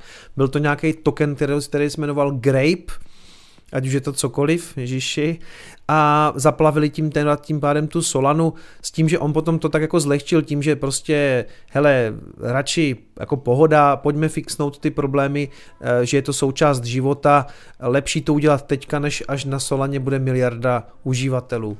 Já bych se vsadil, že Solana nikdy nebude mít miliardu uživatelů, ale kdo jsem já, abych o tom jako tady nějak jako rozhodoval, těch projektů, prostě, které něco takového slibovalo, už je prostě tolik, že ano, mě tam posledně vyčítali pod videem, něco jako hošku, nevíš o Solaně nic, tak mlč. Jenže já už jsem právě takovýchhle podobných projektů viděl fakt spoustu a slibovali vždycky jako něco hodně podobného, rychlé transakce, vždycky to, jako vím, že to srovnání s tím iOSem možná jako nesedí, ale tady někdo píše, že by byl hodně skeptický, co se týče Solany, že neviděl vlastně nic, co by ten prostor posunul někam dopředu. Že když se podíváte, co to Solana umí, tak umí nějaký NFTčka, teď mi vykládal týpek v hospodě, že taky obchodujou nějaký Solanians, že jsou tam nějakci Solana punkové a vůbec jako a Solana opice a víceméně všechno, co jako aktuálně jede na Ethereum. A to je právě jako problém těch projektů je, že se snaží jak kdyby v podstatě znovu vynalíst Ethereum. Jo, a jako ve výsledku tam vzniká jako obrovská konkurence, kdy Cardano říká, že bude umět to, co Ethereum. Ethereum říká, že bude ještě rychlejší, že bude rychlejší než Cardano. Polkadot, že bude umět všechno tady z těch věcí a do toho máte ještě Solanu, polomrtvej EOS, milion možných jako všelijakých smart chainů, na kterých ve výsledku jako děcka obchodují obrázky opic. Jako já nevím, jestli je to úplně ta inovace, o kterou jsem já jako dvakrát stál a že to umí 400 000 transakcí nad nějakýma DeFi službama, já si vždycky říkám, když se jako rozmýšlím, jako jestli to k něčemu je, vždycky si říkám, potřeboval by to na něco můj táta, nebo moje máma, nebo moje babička a vždycky si to tak zhodnotím, že tvrdý peníze, který jim nikdo neznehodnotí, by docela uvítali, ale jestli úplně potřebují obchodovat na Solaně opice, nevím, no. Takže jako z mýho pohledu akorát všechny ty protokoly si vlastně konkurují na docela malým rybníčku, který navíc jako ještě spekulativně samozřejmě v jistou chvíli praskne, si myslím. Ale to už všechno znáte ode mě, to už se tačí tam hodně opakovat. Na závěr bych vám chtěl ještě doporučit tady rozhovor s Udym Weidheimerem, který dělal Anthony Pompliano. Tohle je jenom jako nějaký výtažek z toho, který se jmenuje, jestli je Ethereum scam a on říká, že ne a já si to myslím taky, že ne a vlastně jsem takhle, založený to bylo s nějakým dobrým úmyslem samozřejmě, to jako já nespochybnuju. Tohle je jenom nějaký výňatek z toho rozhovoru. V tom posledním videu Anthonyho Pompliana je to vlastně celý ten rozhovor s Udym. Udy je takový můj oblíbený účet na Twitteru, je takový napůl troll, napůl maximalista, dřív toxický. Dneska naopak právě rozebírali, že mu vadí ta toxicita u některých těch bitcoinerů, zmiňuje třeba Maxe Kaisera, takže mrkněte určitě na rozhovor s Udym Weidheimerem, řeší se tam fakt jako zajímavé věci, ten jeho pohled On říká, já Ethereum mám, držím ho, koupil jsem ho docela brzo a zároveň si myslím, že mám právo ho kritizovat. A to já si myslím to samý. I když ho těžím, i když prostě ho mám v portfoliu, tak ho můžu kritizovat a kritizuju někdy i Bitcoin, kritizuju, prostě taky mi teďka vadilo, že se mi Phoenixka nepřipojila na Electrum a než jsem vám ukázal platbu, tak to jako trvalo, jo, ale to bylo fakt halus. Ale dělá to ten Phoenix. Já připomínám, Lightning je beta. Takže doporučuju rozhovor s Udim. A mimochodem s ním dělala rozhovor i taká ta Ethereum Magicianka, taká ta, jak se jmenuje, Anedrolíková, dělala s Udim taky rozhovor, což mě jako, to jsem vůbec netušil, že taková věc se stala. Udy a Anet, je to tak? Ano, takže tady s Udim dělá Anedrolíková, to je Slovenka. Takže to je poměrně starý rozhovor, nebo poměrně z roku 2020, ale doporučovala bych ten spíš s tím Pomplianem, jo. Tady mám pocit, že jsem se toho úplně jako tolik nedozvěděl za těch 48 minut. Každopádně, ještě pár tweetů úplně na závěr, máme 22:17. Nayib Bukele, prezident El Salvadoru, jeho excelence, nakoupila dalších 150 mincí, takže El Salvador aktuálně drží 700 mincí. Máme tu novýho Michaela Saylora, akorát to teda nejede po tisícovkách a jedou to tak jako po stovkách, tak je to chudá středoamerická země, že? Takže Nayib Bukele, respektive El Salvador aktuálně drží už 700 mincí na svým balance sheetu. Další věc, co se týče Salvadoru, tak už 1,6 milionu Salvadoranů už používá tu Chivo voletku, takže adopce roste. A vemte si, jakože tam asi taky byly problémy a taky se jim sem tam asi nepřipojil Electrum server, ale ty vole, tam to má 1,6 milionu Salvadoranů. Prostě to je skutečně jako velký stres test pro tu technologii. Takže já jim držím palce, ať to funguje všechno v pohodě. A poslední tady jsem chtěl ukázat, jak se krásnou součástí Chaincampu stal i známý, uznávaný ekonom, pedagog a taky člen Národní ekonomické rady vlády Lukáš Kovanda, který se tady vyfotil s týmem Binance a tady se vyfotil ještě s Darkem, my jsme se tam, myslím, s Darkem Prášilem viděli taky, to je jeden z mých fanoušků, jenom jsme si tak jako, já si jenom pamatuju, že tam byl a udělal tady s ním krásnou fotku a zeptal se ho, pane Kovanda, můžu vám pak na té fotce udělat laser eyes a Lukáš říkal, že jednoznačně, takže tady je krásná fotka s Lukášem Kovandou, bitcoinerem, součástí vlastně naší sekty bitcoinové. Takže končíme zase na Chaincampu, který byl skvělej a vy se na něho přijeďte příště podívat, protože to stálo za to. To je asi tak všechno, co jsem vám chtěl dneska říct, no. A nachystám zase nějaký Coin Espresso, já vím, dlužím vám nějaký fundamentální video, bude nějaký, snažím se, ale jednak teďka byl Chaincamp, druhak v pátek zase jedu na podcast, tady do Olomouce natáčet podcast Haná jede, takže zase mám prostě méně času, než bych chtěl, ještě tam mám schůzku s jedním fanouškem, který se mnou chce mluvit o něčem, nevím moc o čem, ale tak jsme se domluvili na schůzce a vlastně on to naťukl už na Chaincampu a já jsem prostě neměl čas na to, aby jsme to tam řešili. Já jsem říkal, že to v klidu vyřešíme v té Olomouci. Potom další týden bych možná nějaký takový video stihnout mohl, ale potom zase jedu do Investoky dělat rozhovor s Liborem, takže pořád něco, pak tam mám jedno školení. Já si tam totiž někdo myslí, že ano, jako můj full-time job je bitcoinový kanál, to je pravda, ale ty aktivity toho kanálu se rozrostly i někam, který, jako kdyby, do věcí, které nejsou tolik vidět. Prostě spousta mých fanoušků asi nebyla na Chaincampu, ale já jsem se na ten Chaincamp taky musel připravit, musel jsem zpracovat prostě prezentaci a tak dále. Teďka zase budu prostě připravovat prezentaci právě na to školení té velké firmy, což má být půldenní školení mimochodem, takže to bude docela náročný. Ale nebojte se, do konce týdne, než v ten pátek pojedu na ten podcast, tak tady ještě nějaký video asi vyjde, asi nějaký Coin Espresso.